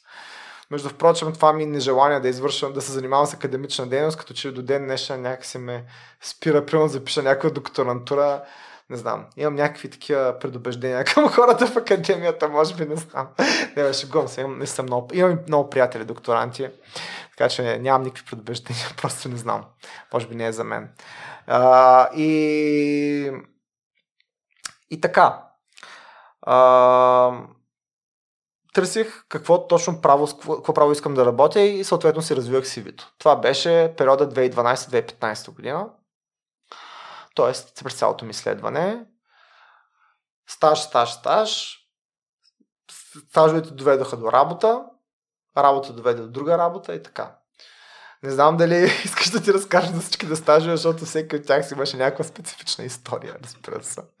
Но да кажем, за да може би да не отекчаваме слушателите, само да кажем, може би, че през годините броя стажове, който съм направил, може би, не се спомням, по едно време ги бях брил, може би достига до 10 или 11, нещо такова. Сега, използвам платформата отново, да, отправя съобщения към всички млади хора, особено и млади юристи, които искат да правят стажове. Не правете толкова много стажове. Не, не е необходимо. А, може би останете, опитайте се след някой стаж да останете там на работа и да останете по-дълго време, за да, за да обучите. Защото с времето се учат много повече неща на едно работно място, отколкото се сменят много. Сега аз, ако трябва да съм честен с тебе, Миро, не е като да не съм искал да остана, но много често е нямало тази възможност изобщо. Те дори не са предвидили. Много организации просто имат стъжанти, за да не имат стъжанти след това и никога просто да не плащат на никого и просто без край да се въртят ни млади хора там. Сега, през тия години, тия три години всъщност правих стажове в няколко неправителствени организации. А, в Чакай сега, те всъщност в няколко институции, също държавни. И това бяха всъщност така типа организации, бих казал. Ам, може би няколко, които наистина остават така, изпъкват от, от масата, бих казал, че са стажа, който правих в, ам, а, в комисията по помилванията към президентството където всъщност се, се запознах с... А, където там ми беше... А, шефка ми беше една моя преподавателка от университета, която ме запали в, съответно в последствие по наказателното и по данъчното право в последствие. Изобщо темата за финансови измами и така нататък. Това е нещо, което може би имаше значение. А, друго, друг стаж, който а, така, в момента ми за който си спомням е едномесечния стаж, който правих в Министерство на външните работи, където имах страхотен, страхотни колеги, възрастни дипломати, които всъщност ми показаха отвътре какво е да се занимаваш с международни отношения като цяло. Дори да си юрист и искаш да правиш кариера във външните работи, как изглежда живота на тези хора и колко всъщност е трудно да се достигне до това и какви са жертви, които човек трябва да направи, за да направи кариера в дипломацията. Ам, и може би, какво ще да спомена, Български Хелзински комитет, разбира се, където беше момента, в който осъзнах, че не искам да се занимавам с права на човека. Така, ето няколко така сериозни, сериозни точки, които, които така нахвърлих. А, може би за да дам контекст. Правейки стаж в ВКБ ООН, аз тогава взех решение, че наистина ми пука съдбата на беженците, което е факт и до днешен. Така се интересувам от тази тема и че искам да се специализирам в права на човека. И затова голяма част от стажовете, които, а, които направих, бяха някак се свързани с правата на човека. Например, в МВНР, в Министерството на външните работи, беше също отдел права на човека, Българския комитет го споменах вече, известна организация, правозащитна. А, имаше и още нещо. А, да, дори в комисията по помиванията беше за правата, те, те се занимават с правата на затворниците също, така до някаква степен, нали, се, не се занимават с това, но да кажем, че е нещо, което взимат предвид. Та, някак си се си мислех, че правата на човека е нещо, в което искам да се развивам. И първата година беше някакси се бях насочил нали, към, към такъв тип стажове които и в последствие си мислех, че може би ако ме вземат някой ден в Европейската комисия, ще съм в някаква така дирекция. И това си продължи година, година и нещо. А, и тогава всъщност, когато правих, вече го споменах, стаж в комисията по помиването към президента, осъзнах, че правата на човека са ми до някаква степен интересни, но може би може би искам да се насоча по-скоро към финансовите, финансовите дела, бих казал. Нещо такова. А, но сега, може би трябва да я разкажа историята по-структурирано, защото, защото а, подозирам, че звучи малко объркано. А, между 2012 и 2013 направих първите си няколко стажа, посветени на права на човека. И а, мисля, че върха на това, нали, на, на нали, най, най-права на човека стаж, който правих, беше в Българския язики комитет, където видях какво е да, да си в една неправителствена организация с сериозно спонсориране, която защитава правата на уязвимите личности, нали, уязвимите групи в обществото.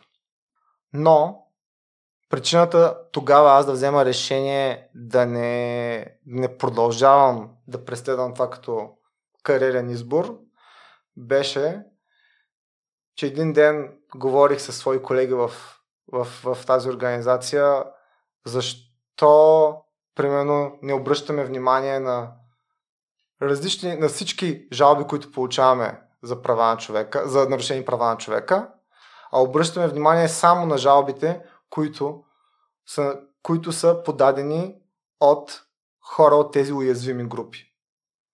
И, си, и, и, се зададах въпрос, и, зада, и се зададах въпроса за себе си. Те ми казаха, че по принцип така работят, което нали, си е тяхно, тяхно решение. Може да е обвързано и с тяхното спонсориране, може да е обвързано с какво ли не, нали? Не, съм, не бих коментирал. Може би е свързано и с workload, който имат, нали, и ресурсите, с които разполагат. Абсолютно окей okay, с това. Това са валидни аргументи. Но аз взех решение за себе си, че не мога да бъда правозащитник, занимавам с права на човека и да отделям едни хора от други. Просто. И ако ще искам да помагам на някого, не бих. Не мога да, да, да отказвам на едни, само защото не принадлежат на една, към една група за сметка на други това е което аз взех решение за себе си. Нали? Установих, че това е нещо, което противоречи с мои лични ценности. Че всеки човек, независимо как, откъде идва, какъв пол е, от каква раса е и така нататък, трябва да получи еднаква, еднакъв достъп до защита към, към а, на неговите човешки права. И каквито и аргументи нали, да, са, да се поставят, да се фокусира силата на неправителствения сектор само към определени групи, тези аргументи са много добри, но те просто противоречат с моите лични разбирания. И оттам нататък аз осъзнах, че това не е нещо, което бих преследвал на 100% като, като кариера. И затова към този момент а, направих един друг стаж, например, в, в, една, в, един, в една друга, между другото, европейска организация в България, той е към Европейския съюз, Европейски потребителски център. Тогава пък открих потребителското право, то също ми хареса. Съвсем различно нали, от правата на човека, но пак нали, правата на клиента. А, и малко след това започнах и в комисията по помилванията. Мисълта ми беше, че по това време вече реших да отворя съзнанието си към други отрасли на правото, които нали, не са свързани с правозащитните организации. За да видя дали нещо друго не е, нали, не е това, което търся. И тогава всъщност в, в комисията по помилванията попаднах на страхотен екип, с страхотна, на, на страхотен менеджмент също.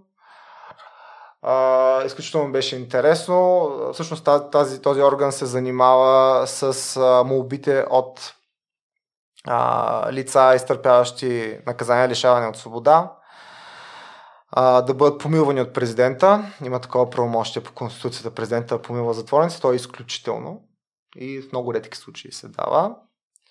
Така че много стрикно се изследваха всички, нали, се анализираха всички молби от затворници.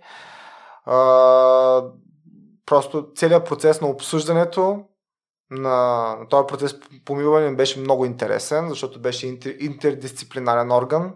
Самата комисия се включва юристи, психолози, като юристи имам предвид не само наказателно правници, но и конституционалисти и така нататък. Тоест, много и права на човека също се взимат предвид. Естествено, много различни фактори се дискутираха, за да се вземе решение дали един затворник да му се даде шанс или не.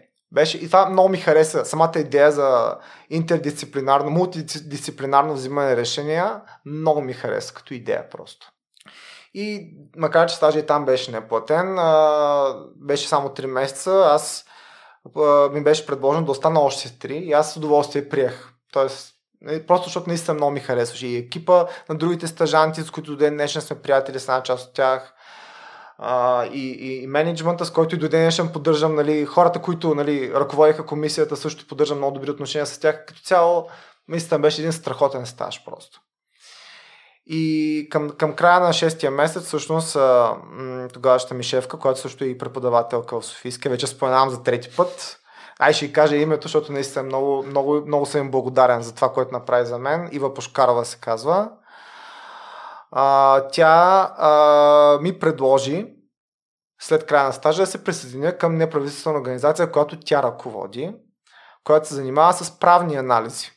Те са общо с ресърч и по, по различни проекти. Нали. Не, може и европейски, а може са някакви фундации, частни, международни. Като в така най-общо нейната организация, която се казва Фундация за развитие на правосъдието, се занимава с правни изследвания. Това е най-общия начин да се, да се опише. В нея има хора, които са специалисти по гражданско право, по конституционно право, право на Европейския съюз, наказателно тя самата така нататък. И всъщност тя ми предложи да се присъединя заедно с още двама, като, като стажан там. Дори ни беше заплатено в един момент за това. Тя направи този нали, жест към нас, който беше нали, супер. И след като нещата потръгнаха, работихме по един проект. Да, това забравих да спомена заедно тогава за изследване на финансовата престъпност в България. Към мисля, че от 90 до 2013 или в момента нали, периода не си, не си го спомням, но нещо такова нали, покриваше. И, и всъщност тогава, по време на проекта, някъде в много критичен момент на проекта, експерта ни по право на Европейския съюз напусна организацията. И беше много голям удар за проекта и всъщност тогава някой трябваше да покрие този сегмент. И аз естествено доброволствах, т.е. тя ми предложи, аз опитах, нещата се получиха добре Впоследствие от право на Европейския съюз започнах да се фокусирам повече върху ДДС измами, което си ДДС-то е все пак в обсега на европейския бюджет, така че има, има огромна практика на Съда на Европейския съюз по тази тема и започнах да се интересувам повече от ДДС и измами, нали, като каква практика има, нали, какво, какви са заключенията на Съда на Европейския съюз по този въпрос. Те обикновено, да, за пояснят твоите слушатели, тези решения на Съда Европейския съюз са задължителни по принцип. За, нали, в смисъл, Просто за, за националните съдилища, това исках да, да, да кажа. Нали. И, и също и, и започна да четам все повече по тая тема и ми стана адски, адски интересно. До такава степен, че почна да се търся учебници в България по тази тема и нямаш. И тя ми намери през свой приятел някакви учебници на английски от Холан, някакъв друг холандски университет или какъв беше. Там вече не си спомням страхотни учебници. Направо ги изядах с кориците, бяха много интересни. И тя каза, бе, ти вика, след като имаш такава мотивация, що не вземеш да се присъединиш към експертния екип директно нали, и ти да напишеш анализа, който е по, по е право на Европейския съюз да покриеш този сегмент, но в, нали, в темата в темата ДДС измами. Ти можеш да си избереш тема, ти вече си избрал, нали? Това е след това ти харесва, може това да напишеш. И аз казах, добре, нали? Нека а, нека така да, да опитаме. Нали? Аз тесто много се притесних. Не мислех, че ще станат нещата, но тя каза спокойно се притеснявай, ти нямаш опит нали, в писане на статии много, но аз ще ти помогна чисто академично как трябва да изглежда формата и така нататък. И я написах. Хванах се и там няколко там месец-два работих много усърдно. Тя ми хареса идеите и в крайна сметка приключихме и издадахме я. И така се присъединих официално към екипа на, от експертния екип, данчен експертен и в последствие даже а, целият проект беше превърнат в серия обучения за съдии и адвокати и трябваше аз да презентирам това, което съм, анализа, който съм направил, да, да запознавам нали, колегите дори не само в, в, направихме едно в София, едно в Стара Загора, нали, да, да има, да, да запознавам колегите ни с а, заключенията ми, какво те, нали, как могат да ги приложат в работата си и така нататък. Беше наистина страхотно и всъщност тогава, когато това стане, аз взех решението, че това, което искам да се занимавам, което адски много ми харесва, е данъчното право. Който не звучи, звучи, вау, нали, хората са някакви, какво? Данъци? Това в България го правят само счетоводителите. Какви сте глупости, нали? Са пълни простоти, нали? Какви си тия, ти си юрист, трябва да занимаваш, да я знам, да правиш, не знам аз какво, договори и... Те я знам. Нещо в този дух и да ходиш на съд. Какви си тия данъчно право, нали? И... Да, има и данъчно правни кантори, само да кажа, и в България. Има и големи консултантски фирми, които занимават с това, по-известни като Big Four. И така, а, така, аз взех решението, че искам да занимавам с данъчно право. И, нали, long story short, завърших си университета, тежки държавни изпити, отново брутално, брутален удар по моето ментално и физическо здраве. Действително и физическо, защото си спомням, че тогава и дори някакъв нерв ми вадиха от зъба точно преди един държавен изпит. Бях тотално разбит тогава, не знам как ги минах тия държавни изпити, но ги минах. И малко след това също, всъщност започнах да се търся работа. Защото, та докъде бях стигнал, да, та завърших аз, взех си държавните изпити и естествено, както бях планирал, кандидатствах си в Европейската комисия и тогава осъзнах, че след като нали, говорих с някакви хора, които вече са кандидатствали и са го правили този стаж, че целият рекрутмент отнема може би една година. така че аз и си казах, ми то аз я вляза, я не вляза, нали, кой знае дали ще стане. Трябва да си потърся работа, нали, очевидно е. И тръгна да се търся и какво ти кажа, Миро, беше много трагично положението. Значи, да, това, което пропуснах да кажа е, че до държавните изпити за 9 месеца работих в кантора, където си беше доста сериозна школовка. А, и там не се сблъсках с реалната адвокатска работа. Но си казах, окей, вече имам опит в кантора и не знам си колко стажа. Мисля, че няма да е трудно да се намеря някаква работа правна в България. Да, ама не. 3-4 месеца стоях безработен, кандидатствах всеки ден, въобще никой не го интересуваше. Не мога ти кажа, що. Най-вече исках да е с данъчно право, естествено никакви работи с данъчно право нямаше. Беше общо трагедия абсолютна към този момент. А, и какво, да, по това време беше малко тежък период за мен, защото наистина се чудех какво ще се случи. Не нали, нямах представа. Да, гледах да се забавлявам, да си почивам и така нататък, но не бях сигурен дали професионално ще ми се случат нещата изобщо. А, нямам обяснение защо така беше. По едно време предложиха.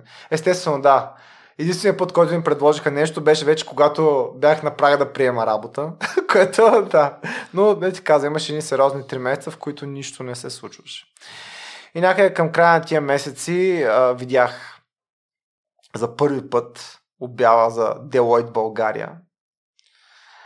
И, и то и просто си казах сега, това е една от най-големите консултантски фирми в, в, в света, нали? Какъв е шанса да работя там? Айде ще пусна, нали, CV. То май беше и за стаж тогава още. Естествено, по тема. То там стаж е в Deloitte беше по-скоро като, като работа. Съд беше си работа, реално. Просто някакъв такъв начален стадий на джуниор позиция. И и, и, и, и, и някак си по някакво абсолютно чудо ми звъннаха. И аз бях просто, вау, не може да повярвам, че това изобщо се случва, че изданъчно, прави данъчния отдел. И че ги питах, мога да правя ДДС? Може. И аз бях, какво, какво става тук, нали? Какво ще правя сега, нали? И оттам нататък се почна и беше много, много интересен процес. Влизането, започването на работа там. Защото а, да, Имахме много различни видове assessment centers, такива центрове, как се казва, обзето работа в група и оценка от менеджерите. Имаше нетворкинг ивенти, в който трябваше някакси да убедим менеджерите, че ставаме за нещо и така нататък. Беше много, много, много интересно. В смисъл, много интересно бяха структурирали. И в момента, в който ни взеха някаква група хора, минахме през един месец някакви супер солидни обучения. Беше много готино. Наистина, много, ужасно много научих там. Просто това беше, може би, от най- една от най-добрите работи, които някога съм имал, реално. Страхотна школа и имах намерение да си остана там да си работя. Но на шестия месец там получих едно писмо и телефонно обаждане, че май ще ме вземат в комисията. И аз бях какво, нали, какво правя. И след няколко тежки интервюта, т.е. интервюта в комисията вече не бяха тежки, защото най-тежкото вече беше минало. Аз трябва да взема тежко решение всъщност. Дали да оставя една работа, която много ми харесва и която е точно това, което искам да правя, или да си, да си преследвам мечтата от преди, която е да пробвам да се изградя в чужбина, нали? да направя нещо в чужбина. И аз избрах второто, защото ми се струваше, не знам, реших, че искам да опитам. Защото ако не го направя, съжалявам цял живот. Общо това беше мнението ми, макар че живота ми в този момент беше в едно много добро състояние и в професионален и в личен план. Аз реших да захвърля всичко и да замина в чужбина. Това беше общо взето, което стана. И оттам започна едно цяло друго приключение нали, в Брюксел. 4 години. Да. Ще ги резюмираш ли тях? Да, вау. Ами 4 години трудно се резюмират, но там най-важните неща, които станаха за тия 4 години. Номер едно, запознах се с настоящата си приятелка, с която все още сме заедно. Тя е от Полша. Запознахме се на първия ден на стажа в комисията. Ако трябва да съм точен, много доста конкретно. А, номер две, а, осъзнах, че да работя в Европейската комисия е нещо, което най-малко искам в живота. Беше абсолютно разочарование. Нещо като Софийския.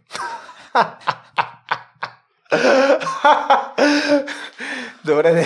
Ма истина, истина, абсолютна истина, човече. Просто няма, няма какво да го спестявам на слушателите. Абсолютно Европейската комисия е една държавна администрация, като всяка друга в България или каквото и да е. Просто огромни заплати за служителите и невероятни бенефитс и доста спокоен живот. Но истината е, че хората, типа хора там, типа личности до голяма степен, с изключение, защото е гигантска организация, са такива, като видял всяка една администрация. И общо взето да, стажа ми там, набързо казвам, приехаме не в данъчната дирекция, както мислех, че ще ме приемат. Имах огромно желание и вече и опит професионален, не знам си какво и статии бях писал. Не ме взеха в данъчната дирекция. Никакво обяснение нямам до ден днешен защо. Взеха ме в така наречения Европейски антикорупционен офис или ОЛАФ. Може хората са го чули по новините. Това е тази дирекция на комисията, която се казва ОЛАФ. European Anti-Fraud Office. Там бях в правния отдел и макар, че екипа стажанти беше доста готин, ментора си, смисъл супервайзера си, който им беше назначен, го видях на първия и на последния ден. Абсолютно никой не се интересуваше от моето, от мен или желанието и за изобщо какво правя там. Никой не го интересуваше колко колко нали, съм, съм дал, за да вляза в този стаж, да правя този стаж, защото никой не го интересуваше. Мисля, да техен беше абсолютно едно. Ам, благодарение на двама колеги предпенсиониране и двамата, между другото, в правния отдел получих някаква работа, която да върша, който да си запълва малко времето, поне частично. Но като цяло беше едно гигантско разочарование. Ам, някъде към края на стажа тръгна да си търся работа. Да, тук вече влизаме в точка 3, която е работа в Брюксел, сама по себе си. Най-ценният урок от работата в Брюксел. Беше научен всъщност на последния ден на стажа ми. И този урок ще разкажа директно историята как го научих. Всъщност този урок е, е, е нали, приложим в абсолютно, за цялата абсолютно а, за, целият абсолютен сек, за, за абсолютно целият сектор в, европейс, в а, Брюксел, който циркулира около европейските институции, защото той е цял професионален сектор на EU Affairs, така наречените европейски работи, европеистика. Нали. Така. А, на последния ден на ста... Не, дори не на последния ден да е била, а на последната седмица, да го наречем. Последната седмица на стажа ми след 6 месеца стаж аз бях научил почти нищо там. Бях вършил някакви работи, но нали, бях разочарован. През тия месеци на неправене на нищо, аз бях кандидатствал като ненормален за работа в Брюксел. Абсолютно нищо не стана, никой не го интересуваше за нищо, което съм правил в България. Да, че ще разбия мечтите много хора, обаче в чужбина не се интересуват от опита ни в България, никой не го интересува наистина, сори. Ама истина, това за юристите става дума. Плюс това, и второ нещо, ако не говорите местния език, просто по-добре не опитвайте, защото си изгубите времето. С изключение на Люксембург. Хе-хе. така че да. Но, истината е, че за 5 месеца стаж, кандидатстване, насякъде, да, това бяха най-важните уроци, които научих. А, насякъде ме отразваха заради това, че не говоря френски и холандски. И двата бяха важни, защото е Белгия. Един не стигаше или ме отразваха, защото нямам никакъв опит с белгийското законодателство. И така, да минаха тия 5 месеца, яко кандидатстване в частния сектор, провал, кандидатстване вътре в комисията по разни дирекции, такива спекулативни uh, applications бях пращал и така нататък. Също провал, въобще дори не получавах отговори. И последната седмица седя аз в кафенето на Олаф с едната от колежките, които ми даваше работа, която вече пенсионерка. И тя ме пита, бе, ти по време на този стаж търси ли си работа изобщо? Аз казах, е, много ясно, че се търсих. Вече на 100 места съм кандидатствал, нищо не бях направил, нищо не стана. Нали? Супер такъв унил, разочарован. Тя вика, ма как се търси работа? И аз такъв погледнах и викам, добре, какъв този въпрос? Нали? Викам, как? Пускам CV, кандидатствам, нали, пращам някакви, примерно, имейли, така, спекулативни, но има си форми, попълват се и си кандидатстваш като всеки, който пуска си виза работа, не нищо повече. И тя вика, Оф, Николай, ти нищо не си разбрал, ма нищо не си научил за Брюксел за тия 5 месеца, нищичко не си научил. Аз казвам, как можеш така ми говориш? Тя каза, бе, нищо не си разбрал, човече. Вика, единственият начин да си намериш работа тук, примерно в Олаф, защото нали, в Олаф сме сега, вика, е да отидеш при някой директор и да му кажеш кой си и да, са, и да го питаш директно за нещо и да се разберете. Аз искам, какво са тия работи? Вика, аз такива работи не харесвам. Викам, шура бъджана, ще няма баба. Викам, какво сега? Нали... Тя вика, не е вярно, това е нали, нетворкинг.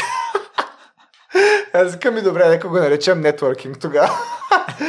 И, и, и викам, викам, добре, и как? Добре, викам, и аз такъв да отсвиря, викам, аре, добре, нали, ще пиша на той и на оня, ще запазя час при секретарката им и ще, ще пробвам, нали. Тя вика, ама ти пак нищо не си разбрал, вика. Ти трябва не да си запазваш часа, директно отидеш и говориш.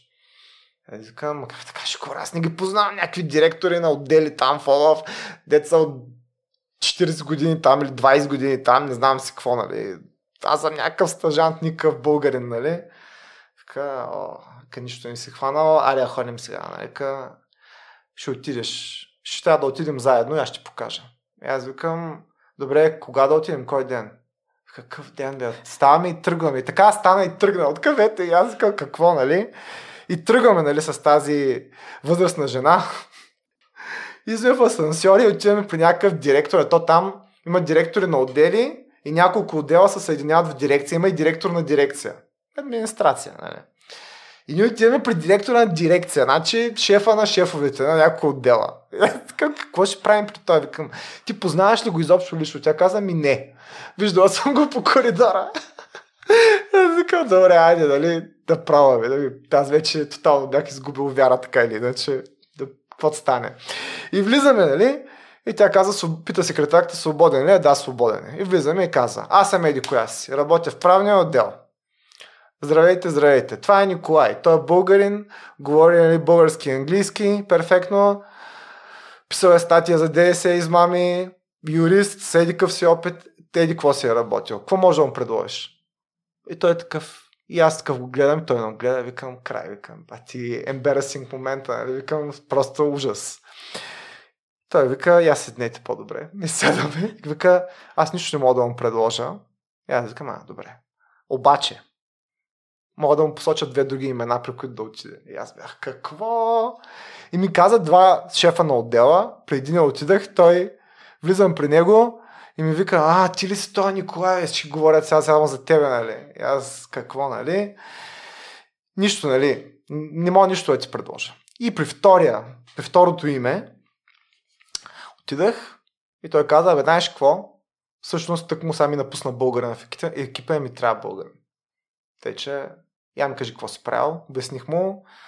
Я ми преди тази статия за ДДС и измамите, си е писал. Пратих му, да викам на българския, обаче той каза, ще се отправя аз. Имам кой да ми я преведе. Преведоха му я, разбра я, хареса му и му назначи за 6 месеца. Така. И някакъв такъв временен договор ми дай за 6 месеца и аз просто направо не можех да повярвам. И сега всъщност в края на стажа си научих най-важния урок, който беше, че нищо в Брюксел не става по регулярните канали. Всичко става през нетворкинг. И това е най, най, най-важното нещо.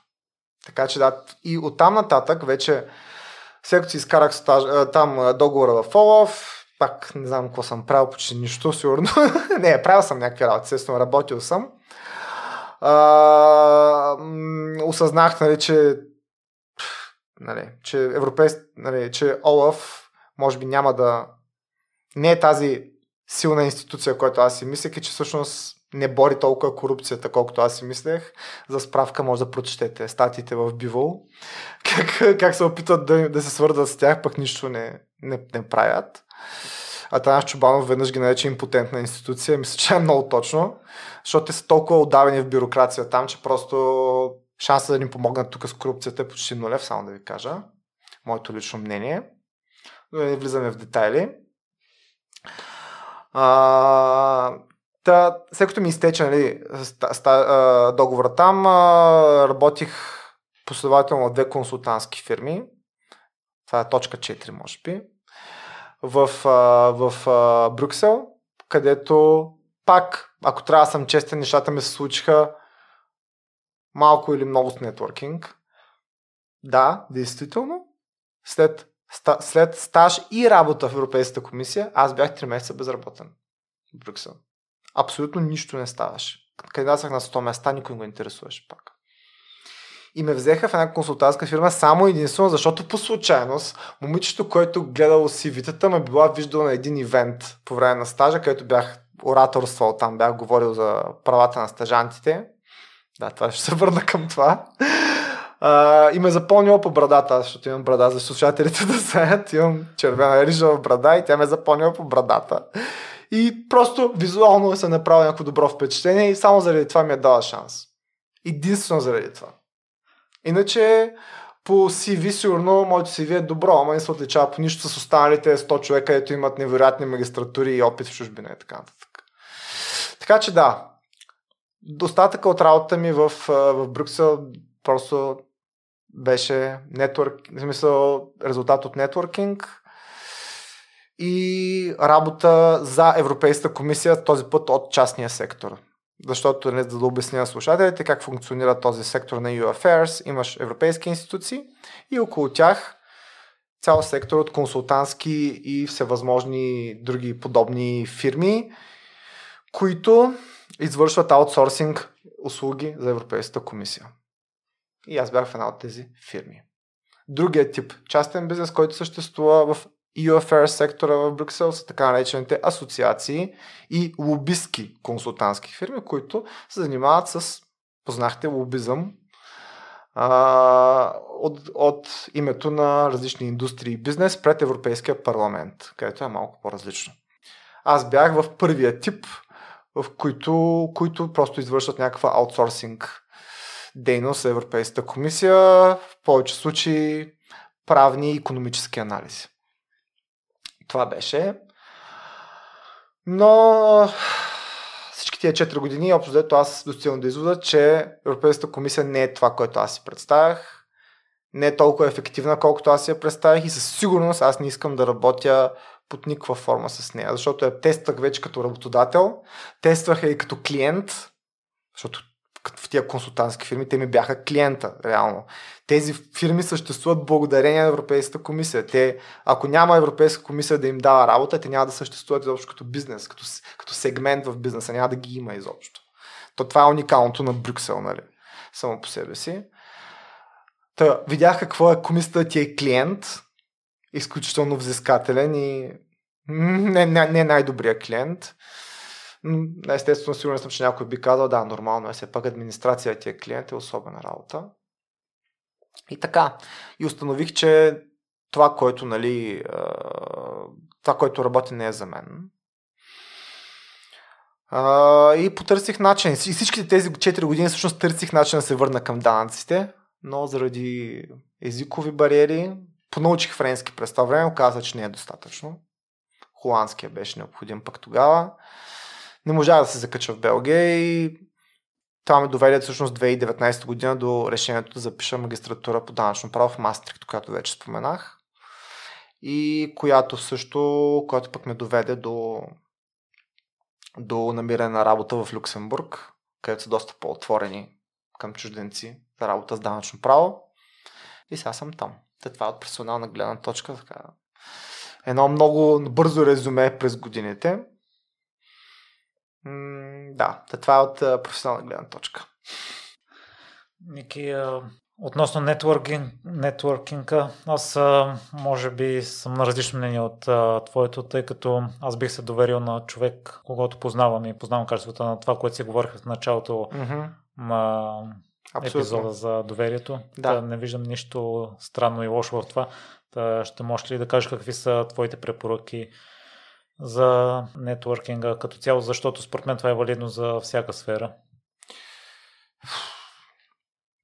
Да, какви са моите препоръки? Ами, това, което съм видял в Брюксел, един, един пич беше написал много добре, един човек го беше написал много добре в своя блог, с който съветва нали, хора в Брюксел как да се намират работа, че работният ден започва в 6 след обед че няма никакво значение какво си правил през деня, колко си изморен, трябва веднага да отидеш на възможно най-много ивенти и се запознаеш с максимално много хора. И че е абсолютно нормално това да не е за всеки. Защото в крайна сметка е много възможно така хора, които нямат нито твоя, твоите умения, нито твоите знания да се намерят по-добра работа от твоята. Абсолютно е възможно това. И сега някой би казал, да, ма то ще се проличи. Ами не е точно така. so, всичко е малко на, на доверие, на лични отношения. Нали? Това е малко тъжно, защото хора учат, работят, трупат нали, някакви знания, обаче в крайна сметка никой няма кой да ги оцени. Ам... Аз лично това, което бих посъветвал хора, които правят нетворкинг е отново искреност. Искреност, човечност и някакси възможно по-дълбоко разбиране на другия човек и позволяване на другия човек да те разбере в по-голяма дълбочина. Защото това, което видях в Брюксел, което много винаги ме е дразнило в нетворкинга, е, че се събират на някакъв, примерно, някакви, някакъв бар, примерно хора, които са young professionals, нали, млади професионалисти, работещи хора. И реално това, което се случва, идва един човек на твоя, твоя, твоя възраст, възраст и те пита ти къде работиш. Здрасти, аз съм Еди, кой си, ти къде работиш?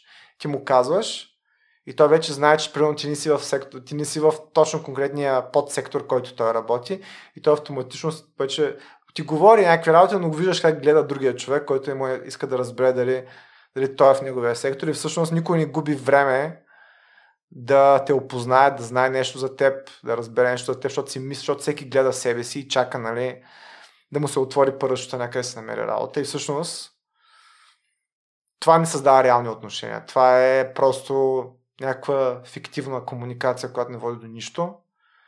И може би и това води другия проблем, който се, с който се сблъсках в Брюксел. Трудността да се намерят добри приятели, истински приятели. Много малко намерих. И причината за това е, че много от тези млади хора, наша възраст, са тотално нали, толкова обсебени от идеята да се намерят някаква работа в този частен сектор около институциите или в най-добрия случай в самите институции, където нали, да са на върха на пирамидата, както те го виждат, че са готови на всичко. Буквално на всичко за това нещо. Като казвам на всичко, наистина на всичко. И това е абсурдно, като замисли, защото представи си, че ти си един, а, примерно, да, ще дам пример със себе си някой юрист, нали, който е посветил 5 години да учи нещо, още една година за магистратура някъде, или и освен това е работил 4-5 години и си представи един такъв човек да е абсолютно окей okay да работи като секретарка в комисията, само и само да е в комисията. Това съм го виждал десетки пъти, разбираш ли. И цялото това разбиране на, това, на този сектор за мен беше абсолютно непонятно. Аз не можа да си представя как е толкова важно ти само и само да си намериш работа в тези европейски институции, без значение какво ще правиш и как ще живееш по този начин, дори в тази златна клетка. Как, какъв, по какъв начин ще живееш така толкова години. Няма ли да съжаляваш, че извинявам се за думата паразитираш, защото ти паразитираш европейския бюджет, паразитираш нали, обществото по този начин. Сори, аз така го виждам поне. И, и най-важното, отказваш собствените си мечти и желания в името на някаква сигурна, добре платена работа, която е просто някаква работа. Нали? Ето това никога не мога, аз не мога. Е, това, е, това е някаква фундаментална разлика, която аз имах с голяма част от тия хора в Брюксел. Не мога просто да го приема това нещо. И най- слава богу съм срещал и други хора като мен, които са изимали много по-добър договор от мен в комисията за години напред и са напускали, независимо от това. Познаваме момиче, който е напускал, макар че е имал договор за 6 години с страхотна заплата, е, напускал, е напусна и сега работи като учител по йога, например. Познавам, такива, познавам и такива хора, но съм мълцинството, определено съм мълцинството. Ето това е нещо специфично, за което може би много хора в България не подозират, че нещата се случват по този начин в Брюксел. Нали? Брюксел е това, реално. Едно огромно, едно огромно, един голям басейн от а, млади хора и не толкова млади, може би, които просто са готови на всяка цена да работят каквото да е в европейските институции. Ето това, това за мен просто беше някакъв голям шок. Защото аз никъде не съм виждал такава среда тук. И никъде не И в Люксембург я няма. Така че явно е нещо много, много специфично за този град, за Брюксел. М- за мен истинския нетворкинг работи, когато наистина опознаеш човека себе си. Наистина нека се върнем към доверието. Да, трябва да имаш доверие, обаче доверие, истинско доверие, а не просто някой набързо е така ти е казал някакви работи и ти вече, а да, той, той нали става или не става. Смисъл, не, не става така, според мен. Трябва някакво дълбоко разбиране на другия човек, за за, защото каква ти е границата, че ти ако го назначиш, той утре няма да ти напусне. Просто е така. So, да, знам. Така си мисля аз поне и, и до ден днешен даже чувам някакви мои бивши колеги и приятели, които е, сега са почнали някаква нова работа, уж са доволни, обаче изведнъж им предлагат друга работа в примерно, Европейския парламент или в съвета или в комисията и те са, оп, веднага напускат. Да, разбирам го това. Браво за тях наистина се надявам новата им работа да е по-добра от предишната, но къде е личното отношение във всичко това? Няма го. То просто не съществува, според мен. И от професионална гледна точка, да, има някакъв смисъл, повече пари, нали, по-добро кариерно развитие, но от личностна, как се правят приятелства така? Какво мислиш ти? Ми, според мен е почти невъзможно. И, и е важно. И не се мислете, че всъщност, да, отидах в чужбина да направя само пари и нали, така. Так, не е толкова просто, колкото хората си мислят. Действително. И не знам дали ти си го мислят. Да надявам се не си го мислят. Не е толкова просто, че все пак трябва да живееш по някакъв начин. В смисъл, да, да се чувстваш добре, нали. Примерно аз, аз намерих своя път да избягам от това през хобита. Намерих си групи, свирих с хора. Започнах в Брюксел да се занимавам с импровизационен театър. Това го правя, вече, правя го 3 или там 3 години, нещо такова. В един момент даже ги смесих. Почнах да съм музикант към групи, които се занимават с импровизационен театър. Тези неща за мен бяха абсолютно такива, как е, vital, в смисъл жизненно важни, важни, жизненно важни за моето съществуване там, за моето оцеляване ментално или психическо. Защото дори когато се намериш партньор, нали, в моят случай аз живеех с приятелката ми, това не е достатъчно в един момент, ако само си стоите затворени вкъщи, поне в нашия случай, имаме нужда от някакви социални контакти и това предполагам е нещо, с което много хора се сблъскват. Нали. И аз познавам много българи, които живеят в чужбина и в момента, в който са стигнали до момента, в който само се стоят вкъщи, в един момент се отказват и после се прибират в България, което е напълно нормално, предполагам, до някаква степен. А, но това ли, така ли трябва да става? Смисъл да сменяш държави само защото нещо не ти се получава? Смисъл, не знам. Според мен не. Според мен трябва първо да намериш нали, да се опиташ да, решиш, да разрешиш проблема, да направиш каквото зависи от тебе едва тогава нали, да се отказваш от нещо. Така си мисля аз поне. А не да очакваш, примерно, да знам, в темата да сме, очакваш нали, само тебе да те търсят и с тебе да стават някакви хора, приятели, а ти просто да стоиш къщи и да чакаш нали, просто нещо да стане. Ами не става така. Просто и тя, тя неща, нали, м- особено в чужбина са доста по-важни, защото където, където всички сме експатс, нали, пълно с чужденци. И в Брюксел и в Люксембург е пълно с, с хора от навсякъде. Така че, не знам. А, аз а, причината да напусна Брюксел е, че имах някакво усещане, че съм на на някаква гара, където нали, всички чакат за някой влак. И е някаква разпределителна гара и всеки нали, чака за нещо, нещо да стане. Да... Всеки е дошъл за малко да направи някаква кариера и пари ще се махне нали, в някакъв момент. И, и, и никой не иска с никого да запознава, защото сме на гарата. Така или иначе, никой не сме в реален град, сме на гарата но влака никога не идва. И си, ние си стоим на тази гара с години. 4, 5, 6, 7, 8, 10, 15 години стоим на тази гара и чакаме някакъв влак да дойде, той никога не идва. Нали. Това е, което моето, моето усещане беше там. И резултата беше ясен. Всяка седмица, без да преувеличавам Миро, съм имал поне по едно или farewell party, или housewarming, т.е. за хора, които идват в града или се заминават от града какви, за какви отношения може да говорим? Просто е толкова, е толкова е особено. И трябва наистина да си окей okay с това нещо. Да си, да си абсолютно в мир с, с, с, с, този, с, този тип, с тази тип среда, в който нали, е пълно с много изкуствени хора и с хора, които постоянно идват и се заминават. Нали? И да си готов наистина да вложиш някакви сериозни лични усилия да си намериш среда, нали? от постоянна, постоянна среда. Нали? Така че, не знам. Всеки, който се е замисля да ходи там, наистина да ги, така, им предлагам да вземат тези неща предвид. Нали, защото е особен град, не е лош, има много неща, които се случват, но, и, но, но си има нали, своите нали, такива особености. Да, естествено, може, може да говорим, нали, че бил мръсен град, че много прости си имал, да, това ще го разправят, че нали, много там а, престъпност имало покрай гарите, но това е половината европейски градове. Така сега някакво си говорим, че и проститутки имало, не знам си какво. Да, добре, има ги тия неща, много места, не само в Брюксел. Сега мога много да го плюя, обаче затова няма, да, няма какво да го плюя, защото това е почти навсякъде в Европа. А, но според мен, ако един българин отиде там и по, някаква голяма случайност най-вероятно попадне в този EU Affairs сектор, нека, нека добре се замисли дали е готов се сблъска с тия неща. Просто защото те ще бъдат част, част от ежедневието му, независимо дали ги иска или не. И някои хора, между другото, се чувстват много добре в това. Те просто обожават такъв тип динамика, отношения, прескачане от един човек друг. Приемат като игра. Аз познавам дори такива българи, които са ми казали, които го приемат като някаква сега една игра. Което е супер. И им пожелавам всичко най-добро. Просто не е за мен, например, това нещо.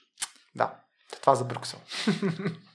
Ники, като не за теб се сетих а, за една от песните на Green Day, в която се пеше, че като дете съм си мечтал за всички неща, които не съм имал, mm. но по трудния начин разбрах, че не са за мен. И да, теб. нещо такова има, да, нещо, нещо такова, да.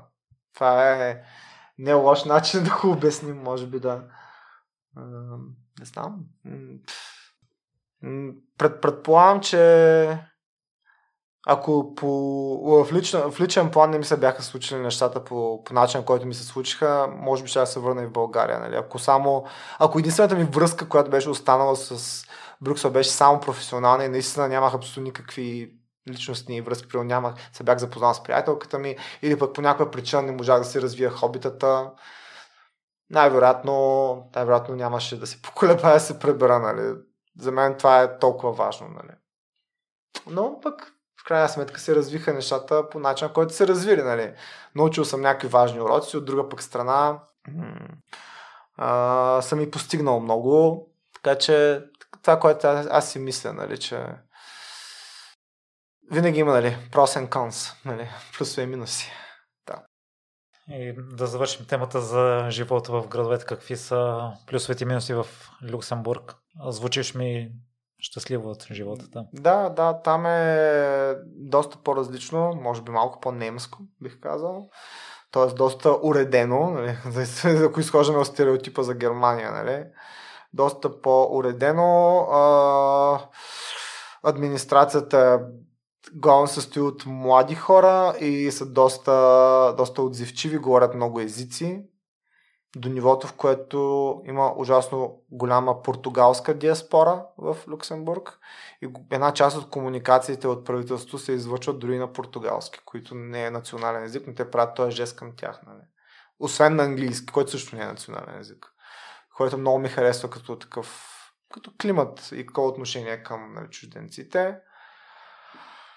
от професионална гледна точка финансовия сектор е ужасно развит, наистина, и всеки, който иска да работи в него, аз като данъчен нали, съветник, tax advisor, за мен това е страхотно място. Нали. Да, да разбия, може би Мит Люксембург не е данъчен рай. Нека да, да сме абсолютно наясно с това. Той е държава от Европейския съюз. И макар, че има доста добър инвестиционен климат, той не е данъчен рай. Фирмите плащат данъци. Към момента данъч, данъците за фирми отиват към 25%. Най-общо казвам, нали? Макар, че по принцип е прогресивен, но да кажем, нали? По-голямата част от фирмите, имайки предвид доходите им, плащат толкова, нали? Като маркет практис го казвам. Ам от гледна точка на живот там а, много зелен град, е самия град Люксембург. Страхотно е за един а, бегач като мен. Ние си говорихме по-рано, че и двамата споделяме този интерес с теб. Аз бягам редовно също всяка седмица, още от преди, нали, когато бях в България и после в Брюксел. Спрях за известно време, после пак възстанових. Така че ми достава огромно удоволствие това да се радвам на чистия въздух и на, на, зелена, на, на хубавата природа. еклектичен град, би го нарекал аз, когато някой ме пита какво е Люксембург нали, за мен, аз давам там един пример, който според мен за мен лично обобщава града чисто като нали, усещане. Аз живея в един квартал, който е нов сравнително и живея в сграда, която е построена през миналата година. И тя е на голяма улица. И, примерно, ако се тръгне наляво, може да видиш огромни супермаркети, тип, нали, али, нямаме Lidl, например Audi някакви такива марки, огромен шопинг мол, до него сграда на PwC, нали, Price Waterhouse а, до него сграда на Deloitte. И си казваш, вау, това е един страхотен нов бизнес дистрикт. Да, обаче между тия бизнес гради има какво? Поле с царевица, където много може да, често може да видиш трактори и врани, които едат тази царевица. Ако тръгнеш надясно от там, където живея, има страхотни къщи, построени от доста богати хора, които живеят нещо тип, тип резидент, резидент а, така област, тип Бояна, нещо такова изглежда. Същевременно обаче до тях има ферма, в която отглеждат понита и магарета и те си стоят до улицата. И това са някакви нещо от сорта на 10-15 минути разстояние едно от друго. Така че много еклектичен град. Нещо средно между много развита корпоративна среда и село. Това е за мен Люксембург, което честно ти кажа, в началото малко ме шокира, но после си казах също това е доста яко. Защото хем мога да си стоя в офиса доколко часа си искам, нали, да си бачкам, обаче ако искам след работа е така просто да изляза и веднага да тръгна да се разхождам, да си проветря мозъка и така нататък, мога да го направя. Не е нужно да излизам от града да го правя. И това, това много ми харесва като идея. Център е доста, доста спретнат.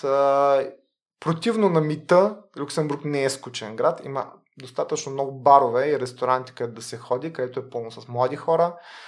Адски много чужденци от целия свят идват. Да, много, много идват за кратко, вярно е. Подобно е на Брюксел от тази гледна точка, но като че ли от хората, с които съм, съм общувал и се запознал, някакси нещата не изглеждат толкова а, повърхностно. За момента, в началото ми беше трудно да направя приятелства там, защото а, пристигнахме по време на пандемията. Но сега нещата стават по-добре. А, най-накрая сформирах две групи, с които да свиря там. И освен това с колегите от работа се разбираме страхотно. Доволен съм много от фирмата, с която работя. Ако някой иска да прави кариера в данъчното консултиране, Grant Thornton, препоръчвам, страхотна фирма. Не е Big Four, обаче е страхотна смисъл като ценности. Uh, това е така най-общо така казано. Има какво се желая още от социалния аспект, бих казал. Но за момента е само една година там. Може би нещата ще се развият друго яче. Нали? Не знам. Uh, с удоволствие понякога се връщам до Брюксел да си видя приятелите, но като турист. Това е което мога да кажа. И за момент се чувствам добре там, където съм. Тотално съм изоставил работа с европейски институции и това ми носи голямо щастие, честно казано. Може би. Но, но, но по никакъв начин искам да подчертавам и съжалявам, че опитах. Защото беше нещо, някаква мечта, която е, която е мислих толкова много, докато бях студент. И наистина ще съжалявам, че не съм опитал. И мисля, че за тия 4 години в Брюксел успях да видя всичките аспекти, позитивни и негативни, нали, на този живот с Европейския съюз и тех, неговите институции и сектор, който съществува около него и хората, които работят там и така нататък. Да, много международно беше, разбира се. Беше, така, позволи ми да видя много различни перспективи на това, което се случва и някак си ми позволи също и да изляза от тази как да кажа, може би стигма или не знам и аз как, как, каква е точната дума да определя, която нали, по български новини много често казват Брюксел реши това, Брюксел реши онова. Не е точно така. Той е просто един град. Той не решава нищо. Там има едни европейски институции, в които работят ужасно много хора. Някои от тях са добри професионалисти, други не са. Някои от тях са добри хора, други не са. Те живеят в една странна динамика на нетворкинг, да. И ултимативно погледнато, никой от тези хора не взима тези решения, за които слушате по новините, а това са просто политици, които живеят пък съвсем трети, трети живот там. Но голямата част от хората в Брюксел в този сектор са тези обикновени хора, за които вие не чувате по новините и те живеят в тази среда, която ви описах. Нали. Това е нещо, което, за което исках да говоря днес и се радвам, че ми даде възможност да, да разкажа малко повече за живота там. А пък в Люксембург сега е просто една класическа корпоративна среда, която, честно казано, според мен, е доста, доста приятна и поне в фирмата, която аз работя, позволява за добър work-life баланс, което допълнително ми помага да, да живея пълноценен живот там. Да. Ники, след всичко казано, ако трябва да резюмираш преживяването си и да, да дадеш един съвет на слушатели, които искат да се развиват извън България? Ами, съвета би бил със сигурност, ако се чуете дали да опитате, опитайте със сигурност. Нищо не ви пречи да се върнете. Със сигурност няма да е лесно, но мисля, че трябва да опитате. Според мен всички млади хора, които изобщо дори само са си го помислили като възможност, трябва да опитат. Каквото и да е. Смисъл да опитат да работят каквото и да е в чужбина. Дори не е задължено да е по тяхната специалност. И просто за да видят, да сравнят и се направят сметка дали тук им харесва повече или не. Напълно е възможно да им харесва тук в България повече и няма нищо лошо в това. Даже по-добре, защото имаме нужда от млади хора, които да развиват страната. Но пък Както и, както имаме нужда от млади хора, които са придобили опит в чужбина и имат желание да развиват тук страната. Няма нищо. Това са все валидни решения. Нали? Така че да, пожелавам им смелост да опитват, бих казал. И, а да, и ако записвате стажове, гледайте, са платени. Моля ви се, опитвайте се да прокламирате и да го разправите на хората, че всяка работа заслужава да бъде заплатена. Всеки труд заслужава да бъде заплатен, включително и стажовете. И независимо колкото, ако някой ви обяснява, да, ще научите много неща там и ще имате експожър и не знам си какво, не ги слушайте. Тези неща са важни, но не е всичко и дори малко трябва да получавате нещо за труда си. Може би само да отворя една бърза скоба по тази тема, че докато бях в Европейската комисия на стаж, бях в една група, организирана от стажанти, в които всъщност влязахме в контакт с различни неправителствени организации за правата на стажантите в Брюксел, и, и по, съответно нали, в други държави. И организирахме няколко протестни шествия и а, такива дискусии на тая тема.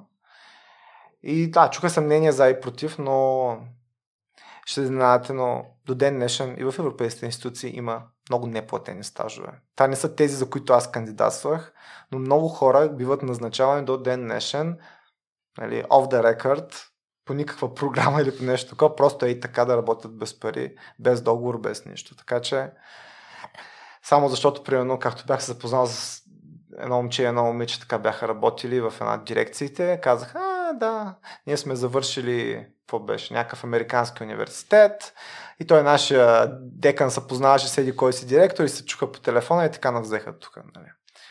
Тези неща за мен са неприемливи. И не знам, не знам доколко, доколко това продължава да е окей, okay, но според вас, но за мен не е. И всеки труд трябва да бъде възнаграден. Точка. Това е, което бих казал по тази тема. И като човек, който е правил достатъчно неплатени стажове, да, някои от тях биха се стрували.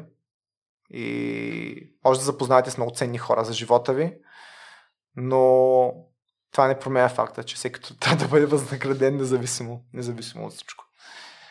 А, та това е. Това малко в скоби го поставих като една малко прокламация за края но, а, за тая тема, но това е което исках да кажа. И, и да, хора, действително опитвайте нови неща и ако имате някакви интереси, свързани с изкуство или спорт, нали, отвъд, от вашата работа, не ги изоставите, защото те ще ви помагат да, да се чувствате хора. Това е което бих, бих, бих казал. И в какво си се провалил, Ники? В какво съм се провалил?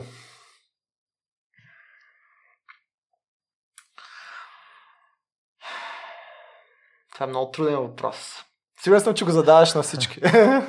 в какво съм се провалил? А...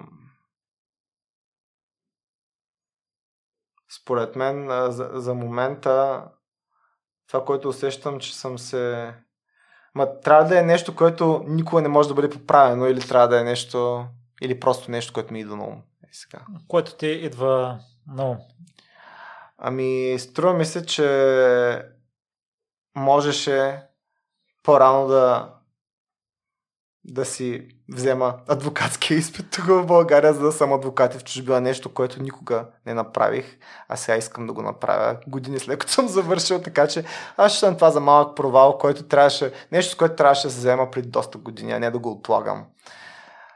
Ето това е. Така че изначално ам, провала при мен усещам, че свързана с неща, които съм решил да отложа и те, и те с времето се остават все по-назад и по-назад и по-назад и в един момент никога не ги прави. Това, това е няк, няк, нещо, върху което работя до ден днешен да, да поправя в себе си. Да, да не отлагам толкова. А, с какво се гордееш най-много?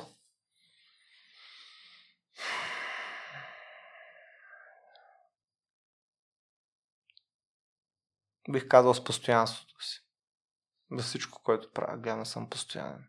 Това е, това е което мисля. Сега, да. Музиката е едно от тях, нали. Работата ми също бих казал, че моите истории, ако нещо са показали, предполагам, че то е, че взимам някакво решение назад във времето и си го преследвам, нали, докато не стане. Пробвам различни неща, провалям се, падам, ставам, но в крайна сметка нещата стават нали, под някаква форма. Но пък и когато станат, почти никога не са това, което съм си представил, че ще бъдат. Това е нали, нещо, което винаги е, някакъв, не знам, някакъв повторяемост има тук в това нещо, в този модел. И къде слушателите могат да те намерят, Ники, ако желаят да зададат някакъв въпрос? Ами, аз съм а, активен и в... А, не могат да ми пишат в LinkedIn, например, а, Николай Терзиев, с а, латиница изписано, с а, K и Y накрая Николай. Това е, което могат, там могат да се свържат с мен и с удоволствие бих а, им помогнал по всеки един въпрос, който ги интересува, особено пък за работа в тези две държави, в които аз съм живял, или пък за да споделя моя опит от образованието в Холандия, защото и впреди са ме търсили за това, между впрочем, да, за мнение, нали, дали си струва да запишат там, в тези университети, в които аз съм бил. И самия аз съм търсил пък хора за това, така че а, с удоволствие бих, бих говорил с всеки на тези теми и, и се надявам да мога да им помогна. Със сигурност ще може някакви мисля, че и днес беше достатъчно изчерпателен. И с удоволствие аз бих те приел отново при следващата ти визитацията в България. Благодаря, имаше много неща, за които имам чувство, че не си говорихме. Нещо, може би за бягането някак се остана на заден план. Така си мисля.